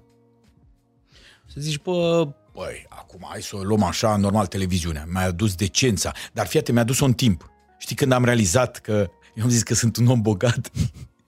Când am mers cu a mea soție la începutul și ne-am umplut căruciorul de la metro. Bă, și când am stat așa și am zis, Doamne, câte avem. Mamă, deci câte ne permitem. Deci a fost așa o chestie de... Wow, dar știi... Mamă, câte ne-am cumpărat. Și am zis, bă, ce, ce bine câștig. Serios, deci era o, o chestie simplă, că până atunci îți luai trei cremvuști, îți luai pâinea, știi, adică îți luai doar lucruri mici. Și a fost prima dată când ne-am dus, nici măcar, nu, nume, ne-am dus Cora, era, nu știu, erau magazinele alea. Apăruse ceam, uh, cea mare? Da. Dintre fete? Deci da, erați părinți? Da, da, eram părinți. Păi gândește-te, noi cu cea mare, că, cum vă face de cea mare, nu e apărat că... Dar ea a trăit în alte condiții decât au trăit celelalte două. Bine, nu că ea ar zice și ar face diferență. Ea până la doi ani de zile, noi am mers într-o Dacia din șaptezeci și opt. Când mergeam la... Nici acum nu știu cât de inconștienți eram și mergeam până la Timișoara cu Dacia din șaptezeci și opt. Eu am o întâmplare... Știi cum e? M-am dus și pe la Craiova... Stai, era o mie trei sute, nici măcar o mie trei sute zece. Da, da, nu eram o mie trei sute. Da, e. Aia cu farurile și, rotunde. Da, da, da, aia. E. Și era... Și m-am dus și știu pe la Craiova că am simțit că nu mai intra în... Se rupsese ambreiajul. Și știu că aveam telefon mobil, sun pe cineva, că eu aveam așa. Și am zis, stai un pic, am... Tot timpul aveam la mine cash, un fel de două milioane, nu știu ce, că dacă rămâne ăsta, să plătesc o cazare undeva aici. Și tractare. Că mă gândeam, până la Craiova, sun pe cineva care am în Craiova. După Craiova, sun pe cineva care am la Drobeta Turnul Severin. Și după aia sun la Timișoara. Adică eu aveam așa făcute. Și mi-am inteles că s-a rupt, ăștia dormeau copiii mei, Anca dormea cu ăsta și am zis, nu-i spun. Tac din gură și sună așa, băi, ce fac? Nu opri mașina că nu mai pornești. Și eram undeva între Craiova, dar eram în câmp, adică nu știu ce. Păi și m-am dus așa. Și nu mai intra cincea, nu mai puteam să o bag în nicio viteză. Intra patra era, că nu era. Mamă, și îmi amintesc când au venit serpentinele de la Caransebe, de la nu știu ce, nu știu cum, Anca s-a trezit că la un moment dat a văzut un parapet foarte aproape. Și a zis, ce faci? Am zis, da, nu. Amintesc că am trecut prin Lugoș, pe roșu, că am zis, nu opresc, nu opresc, nu opresc. Era dimineața la cinci. Și știi când am oprit, când am ajuns în Timișoara, și la un moment dat era o intersecție cu, cu un tramvai. Și venea tramvaiul, am zis, ce dracu, intru în tramvai. Și acolo am oprit. Și am făcut așa. Stai, deci tu ai mers uh, cu a patra din Craiova până la Timișoara? Da. Ei, nu-ți spun cum, Doamne... Incredibil. Deci este, nu știu, na, na, nu, nu, nu pot. Nu pot. Acum, dar ideea e că oricum ceilalți din jurul meu zicea, cum pleci tu cu o Dacia la drum? Din șaptezeci și opt. Eu nu, pentru mine eram atât de ferit. Băi, mașina, plec când vreau. Mă săturasem de trenuri, am urât trenurile. Bă, are pentru patru că... roți, să învărt. Are patru, da. Și pentru mine eram cel mai bine. Când mi-am luat, mi-am amintesc, am luat prima mea mașină, cum să zic eu, deja apărusem în telenovele, în acele. Și eu îmi vedeam încă cu Dacia. Și ei întreabă, bă, dar tu ești tâmpit, ia și tu o mașină. Și zis, nu, nu, eu întâi trebuie să-mi plătesc casa. Știi, apartamentul. Eu am o chestie, întâi să-mi asigur ăsta. Și abia după, nu știu ce, și am zis, mamă, când, nu știu dacă am voie să spun, tu mă poți blura, când mi-am luat primul Renault Clio și mi-am adus și eu m-am băgat în Renault Clio, nu venea să cred, am zis, băi, mașină mai de domn, pentru că avea aer condiționat, avea căldură. Și ce era, că atunci când ploua, nu mai simțeai, nu ploua înăuntru. Și mai simțeam mirosul de mucegă. Deci era o chestie groaznică. Deci să, să, să, mamă, plouă afară. Deja și știam, puneam pe bord o, dintre aia, o folie, aia, să nu-mi intre nu știu ce, ca să nu mi moare ceva circuite, să nu știu cum. Deci eram, îmi amintesc că odată, dar nu știu cum, deci într-o dimineață, mă, ca să înțelegi, când s-a născut primul meu copil, aveam Dacia din șaptezeci și opt. Și știi că salvarea nu te duce până, dacă tu chemi salvarea, nu te duce la spitalul în care naște, neva, în care naște nevasta. Te duce până la primul, cel mai apropiat spital. Nu știam. Ba da. Ei, eu știam toate astea. Și te duce până... Și nu eram vreo vedeată să zic, bă, da, știți că sunt și vă rog... E, na. Nu. Și nu te ducea decât până la primul. Și atunci trebuia mașina mea să fie în stare... Și era, a fost cea mai cruntă iarnă. Cea mai cruntă iarnă. Fica mea s-a născut pe douăzeci și nouă ianuarie. Îți dai... Și știu că am zis, deci dacă simte durerile facerii, trebuie să o duc eu la spitalul universitar, unde trebuia să nască. Uh-huh. Că altfel trebuia să o ducă, nu știu, care era cel mai apropiat, era Gomoiu sau nu știu, adică foarte... Dar nu acolo era doctorița noastră. Și eu mă duceam în fiecare, când era frig, mă duceam în fiecare noapte undeva pe la două trei, ca să dau o cheie mașinii, ca să nu moară motorul, știi, ca să nu înghețe. Uh-huh. Și amintesc câteodată eram atât de obosit că adormeam în mașină. Și mă trezea Anca, vino sus și nu știu cum. Câteodată consumam toată benzina. Că adormeam. Dar eu dădeam cheia ca să fie, să nu înghețe motorul. Ca să fiu pregătit oricând. Jur, deci am, și acum că stau... Că stau... Dar ce, sp- ce spun fetele tale când le povestești lucrurile astea? Râdem, ce simt? Că râdem, râdem. Mie mi-e foarte greu să le fac să simtă... Nu, dar nici nu trebuie să le facem. Lucrurile. Nici nu trebuie să le facem. De ce să le facem? Să simtă... De ce? Deci că trebuie vezi... să le audă strict ca pe niște nu, povești, nu trebuie pentru să... că ele, va veni un moment când ele își vor da seama de chestia. Dar de ce să... Eu, pe vremea mea, tu mănâncă tot din farfurie, eu n-aveam ce mânca, mănâncă tot. De ce? De ce dacă eu am trăit în niște condiții, tu trebuie să trăiești în niște condiții? Că e... eu, am, eu am un principiu foarte clar, acum. Dom'le, știi că unii zic, dom'le, măcar copiii mei să trăiască bine. Nu. Eu dacă voi trăi mai bine, copiii mei vor trăi și mai bine. Și atunci mă lupt ca mie să-mi fie bine. Hai, bine, dar nu trebuie, trebuie să le repede acum, pentru că noi râdem de chestia aia. Noi știi cum e. Nu, nu, nu trebuie să faci o dramă din asta. Că în clipa aia, a, iarăși, nu, povestești. Nu, noi vorbeam cu... Uite, noi râdem de chestia asta. Uh-huh. Dar cine-și imaginează dacă noi ne opream în câmp, ce se întâmpla? Știi, poate înghețam că... de frig. Poate, știi... E ca și părinții noștri care, bănuiesc că și, și ai da. Tăi au venit de la țară, da. Prima generație la oraș. Noi ne-am da. Născut la oraș.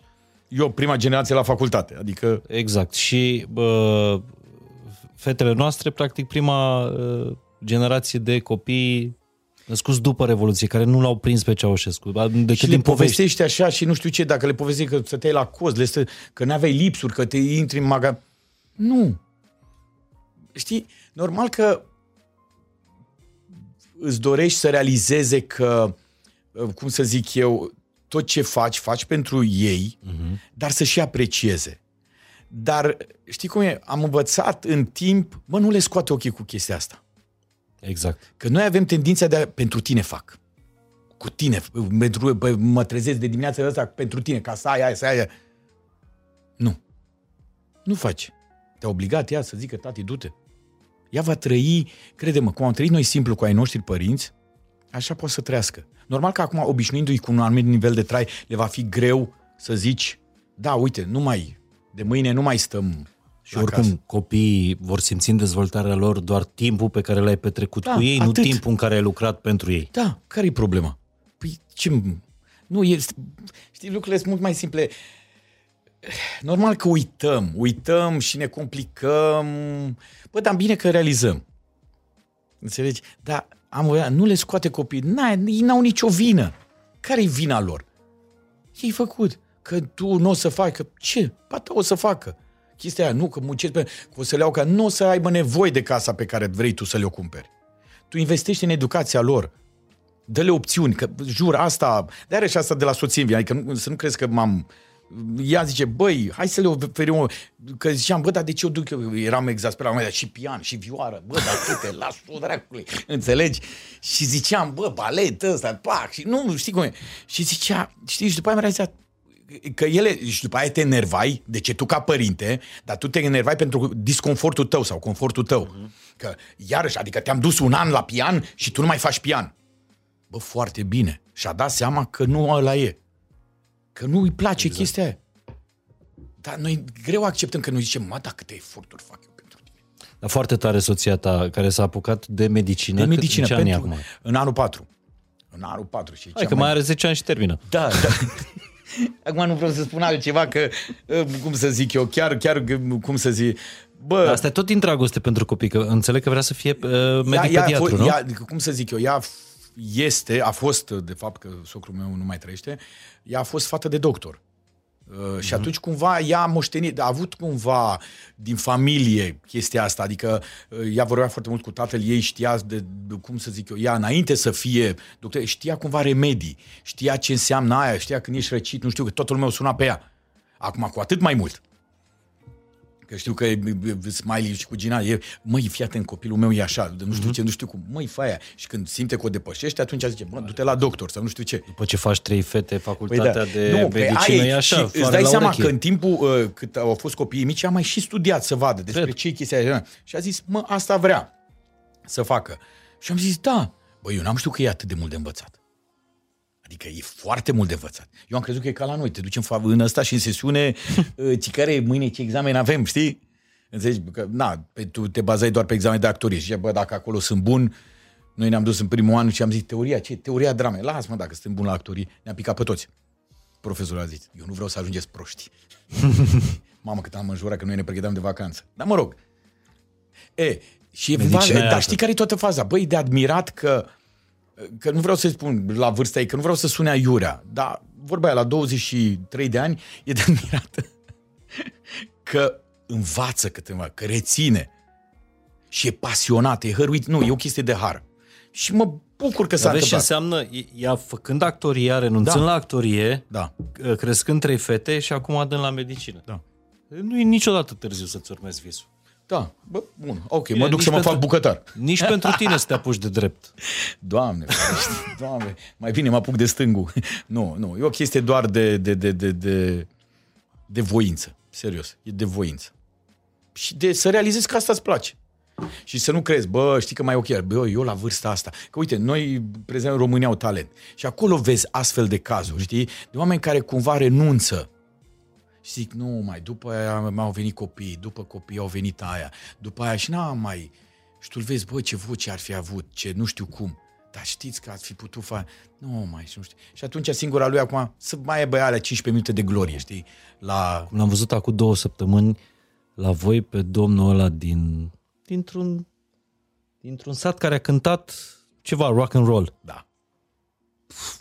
E, l-ai auzit? Cum că era? Nu, dar am văzut în, în el o grămadă de părinți care l-au îndemnat spre altă parte. Da. Nu, dar am văzut o grămadă da. de părinți de-ai noștri, băi, talentați, care în loc să... Nici nu erau vremurile da. atunci. Foarte da. frumos asta, să-ți trăiești visul. Știi cum e? Pentru măcar că... cinci minute. Da, și de fapt aceste concursuri te fac, știi, să ai acele cincisprezece minute de glorie. Să știi cum e? Că la un moment dat fiecare avem nevoie, bă, să mă lau, că nu mai sunt nebunul ăla care tot îți cântă ție. sunt ăla, băi, mai văzut? Am fost acolo. Da, dar pe de altă parte... Uh, e o mare... E și o... Nu e doar despre talent. Da. Știi câți, știi câți actori, colegi de-ai mei, în clasa mea, în generația mea, cel puțin trei au fost mult. Eu am considerat că ăia vor fi niște vârfuri, știi cum e, ăia trei. Pentru că eu mă consideram atât de prost, atât de prost mă consideram, înțelegi? Și am zis, mamă, ăștia, deci nici nu mai trebuie să iasă pe scenă, să vorbească. Și n-a fost să fie, adică totul e de șansă. Ține, bine, șansa ți-o provoci, adică, da, nu-i vina mea pe de altă parte. Eu mă bucur că am avut eu, cum să zic eu, că din vina mea am parcurs tot acest drum. Da, dar vezi că și, și la Hagi, care e da. definiția uh, talentului, câtă muncă e dincolo de talentul ăla. Câtă lume știe asta? Că nu vezi, noi doar criticăm. Câtă lume știe că tu muncești și că faci sacrificii. Ai făcut prima greșeală, ai făcut orice, poți să faci și bine, că lumea își dă cu părerea. Da, pe de altă parte nu-mi pasă. Nu-mi pasă. Mie-mi pasă să-mi trăiesc mie viața așa cum... De ce-ți pasă? Că, uh... îmi pasă de familia mea, îmi pasă Hai de cei din jurul meu, îmi pasă de meseria mea, dar nu mai trebuie să-mi pese de toate problemele lumii. Nu sunt ale mele. Eu încerc să-mi rezolv în bula mea problemele mele. Și dacă cu toții am realizat chestia și ne-am rezolvat, știi cum e, pe fiecare bucățică, fie fă-ți tu meseria cât mai bine. Și vei vedea că în jurul tău, prin puterea exemplului, sau lucrurile se vor întâmpla și mai bine.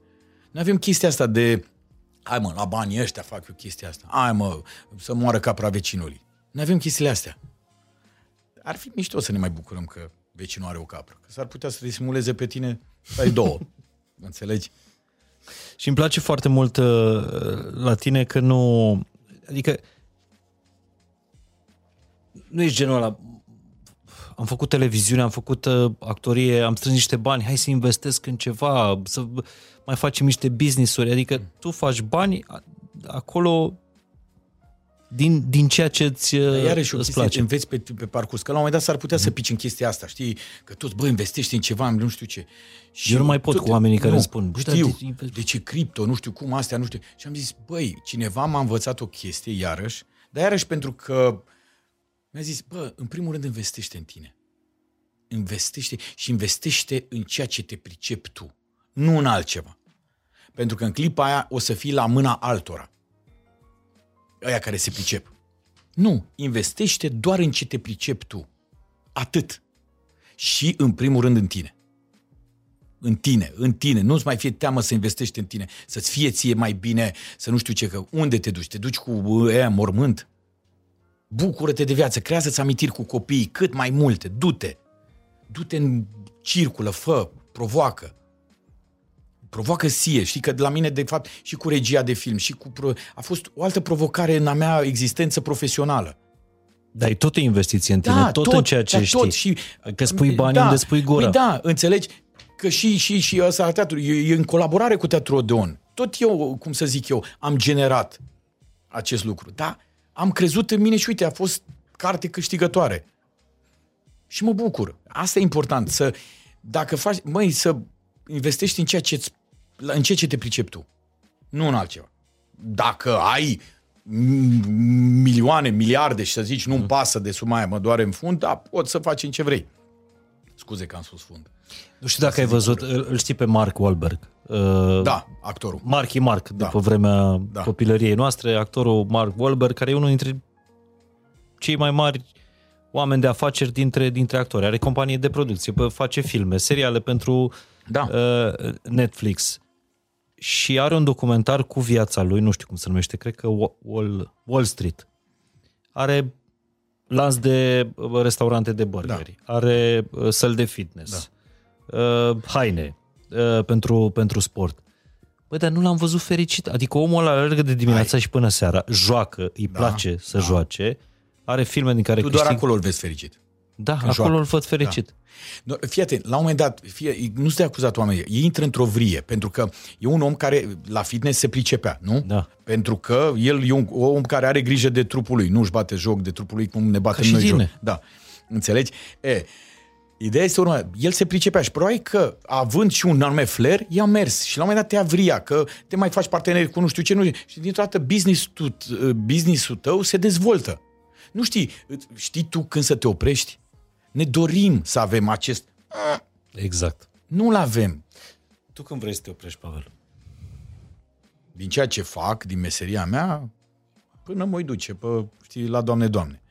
Nu, dar tu, da. tu, tu spui că tu îți construiești vise, visuri mici. Ai da. un vis, da. nu N-am te mic. duci. Hai să-l îl am, îl am undeva proiectat, dar asta am învățat. Băi, puneți, cum să zic eu, scopuri mici, bifează-le că-ți vor da, în... pentru că tu, atingându-le, îți dau încredere. Un, un mic, încă exact. unul mic, încă unul mic, bă, pot, pot. Și la un moment dat vei vedea că ajungi să ai o încredere că, de fapt, în toată chestia, existența noastră, încrederea în noi înșine este cea mai importantă. Bă, fără încredere nu poți face oricât de talentat ești, oricât de bun, pregătit, nepregătit, nimic. N-ai încredere în tine. Uite-te, ăia care muncesc patru ani de zile, olimpiadă, înțelegi, și au alea două minute în care ar putea câștiga ăla, medalia olimpică sau nu. Dar poate o chestie că e presiunea prea mare, pe nu știu ce, poate încă sunt prea copii și nu au încrederea necesară și ratează. Și câteodată poate unii și ratează cariera. E groaznic. Noi nu suntem așa. Noi acea olimpiadă o avem aproape lună de lună. Uh-huh. Acolo e presiune mare. Când tu la patru ani... Știi că întrebam pe cineva... Ai, scuze, întrebam pe cineva cum e să faci din când în când ceva mare sau... Și a zis, Pavele, fă lucruri mai mici. E o chestie între asta. Vei face, vei bucura. Dacă faci din când în când, lumea va pune presiune pe tine că atunci când trebuie să apară chestia aia, trebuie să fie o chestie foarte bună. Și pune o presiune pe tine, pune o presiune pe cei din jurul tău, pe proiect, pe ăsta, și vei vedea că nu e așa bine. Că s-ar putea să nu fie. Ca și cu certurile, mai bine da. să te cerți Oh. pe un ton mai jos și mai des decât păi, să ai o ceartă de aia. Știi cuplurile da. care nu s-au certat niciodată aia și se despart la prima ceartă? Da. Nu, e bine, mă, fără să vrei acum, te import, e foarte bine. Că, jur, aceste certuri, eu cred că-s din iubire. Pentru că îți pasă de ăla. Că, când, nu, când sunt certuri din alte cauze, adică nu știu ce, dar certurile astea mici, așa ne argumentăm, cum ne argumentăm mm. în viață, cum nu știu ce. Acum ce fac? Ne, știi, pentru mine, prietenul meu cel mai bun e soția mea. Și cu prieten, nu te, și eu, nu-ți argumentezi. Nu-i spui prietenului tău cel mai bun lucrurile.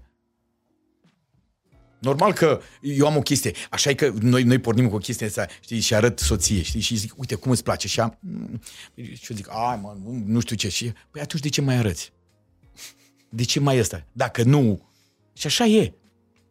Înțelegi? Tu ce zodiești? Băi, mult timp am crezut că-s vărsă, vărsător. Că-s născut pe douăzeci ianuarie.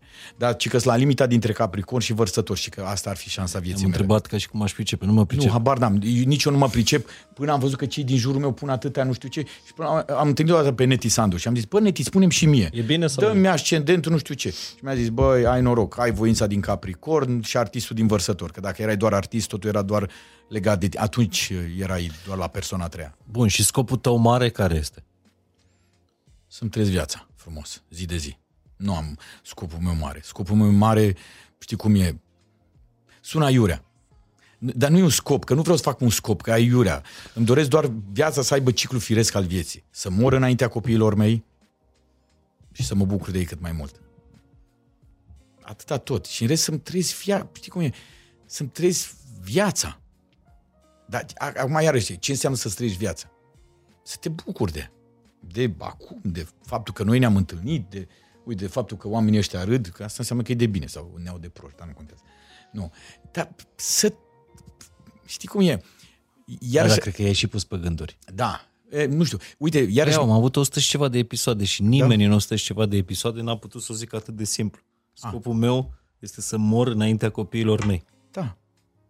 Asta e.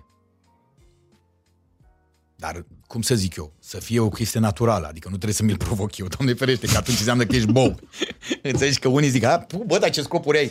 Nu, nu. Da, vezi, da.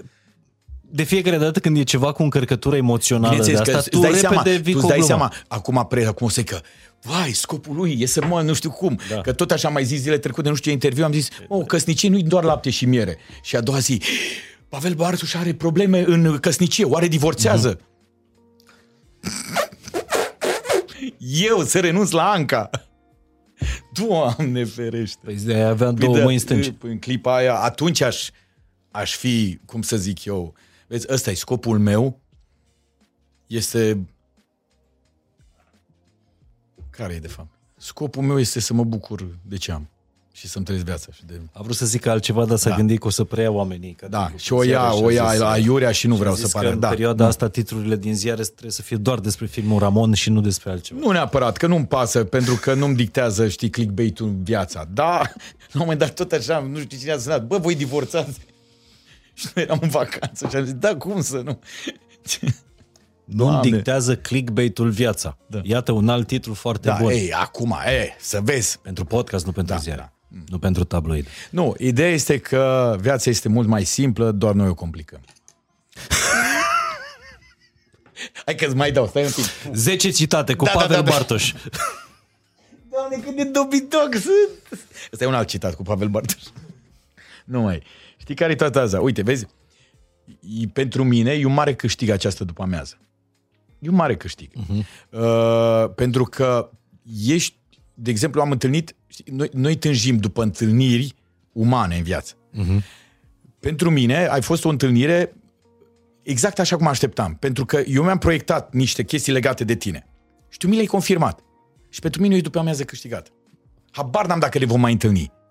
Nu știu. Dar mie mi-ai provocat o după-amiază plăcută. Și am eu de aici voi pleca mai ăsta. Nu fericit, fericit sunt.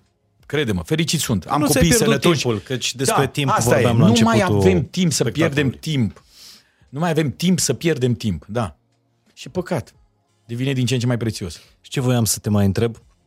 Dacă e vreo lecție din școala de actorie pe care ai putea să o dai mai departe comunității care ne, ne ascultă, pe care poți să o aplici în viață. Nu știu, un exercițiu din actorie, o, un joc care îl făceați în facultate. Uh, știi cum e? O să... uh, în primul rând, uh, asta am învățat-o de la... Asta, înainte de a da căuta vino, știi, înainte de a da vina pe cineva, dă vina pe tine. Și vezi. Mai e un alt joc foarte important, am învățat cum să stai pe scenă. Mm. Pe scenă e foarte important și mi-am dat seama că am chestia asta și în restaurant. Vreau să văd tot timpul. Am chestie de atenție. Trebuie să fii atent la viață. Pentru că s-ar putea acolo, știi cum, tu să joci aiurea singur de ăsta, dar ăla poate pică, poate a uitat textul sau poate face altceva. Și zice, bă, dar ăla n-a văzut că nu știu ce. Nu. Trebuie să fii atent și cumva să fii prezent. Că noi din cauza asta nu suntem prezenți. Noi ne trăim viețile care ni le imaginăm. Pentru că noi nu suntem prezenți. Și ne bucurăm de... masă, de o... Nu știu, nu ne bucurăm, în general. Și cred că al treilea lucru a fost... Nu fă niciodată, îi ține de respect, nu fă niciodată cuiva ceea ce ție nu ți-ar place să ți se facă. Atâta tot. Adică, nu, nu știi cum e. Nu, nu, nu fă rău gratuit. De ce? Ție ți-ar place cineva să-ți facă? Nu. Și atunci pune-te tot timpul în pielea lui.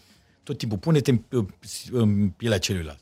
Ceea ce un actor, dacă nu face, degeaba e acolo. Da.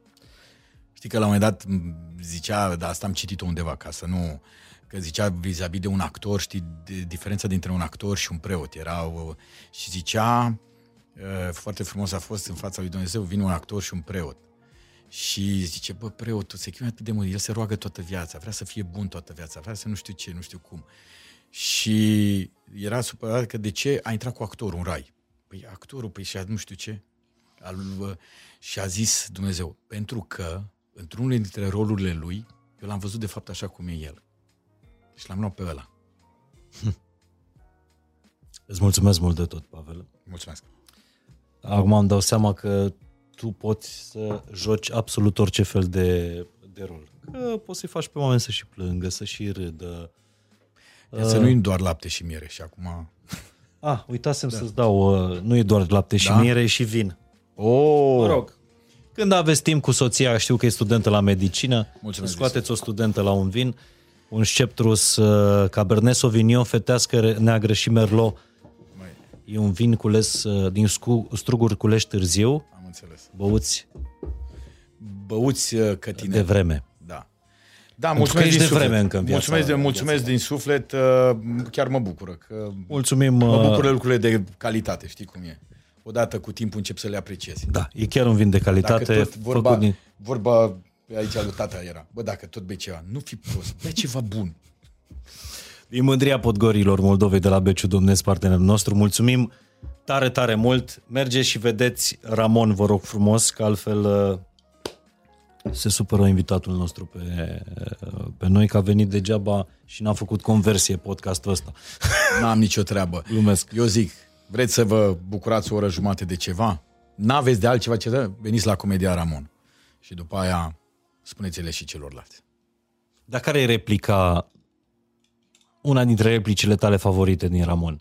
Fără să dai uh, scena, să dezvălui Dacă scena. Dacă ție ți se face un bine, tu de ce să nu faci pe mai departe bine? Și asta îi surprinde pe toți în jurul lui. Că zice, dar de ce vrei să-l ajuți? De ce vrei să... Ce, păi, dar tu ce ai avut să mă ajuți pe mine?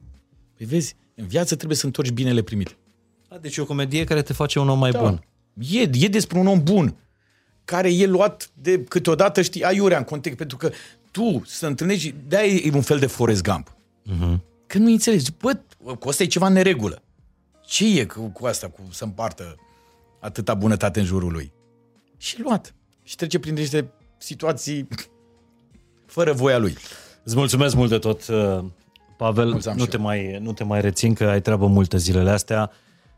Cred că e un episod care mie mi-a umplut sufletul. Apropo de intenția pe care mi-am, mi-am pus-o, nu așteptările de la episodul ăsta, de la întâlnirea asta cu Pavel. Noi nu ne-am mai văzut așa, să stăm Vezi, e de vorbă. E cazul. E Ai cazul, o sticlă da. de vin, asta, mai am adevăr, să știi. Asta o savurez cu soția. Aia, cu doamna ta. Da, da. Restul, aduci încă trei, chem eu niște am lăutari. Am vin dacă vrei și când o să fii socru mic. Chem, oh, să fie primit.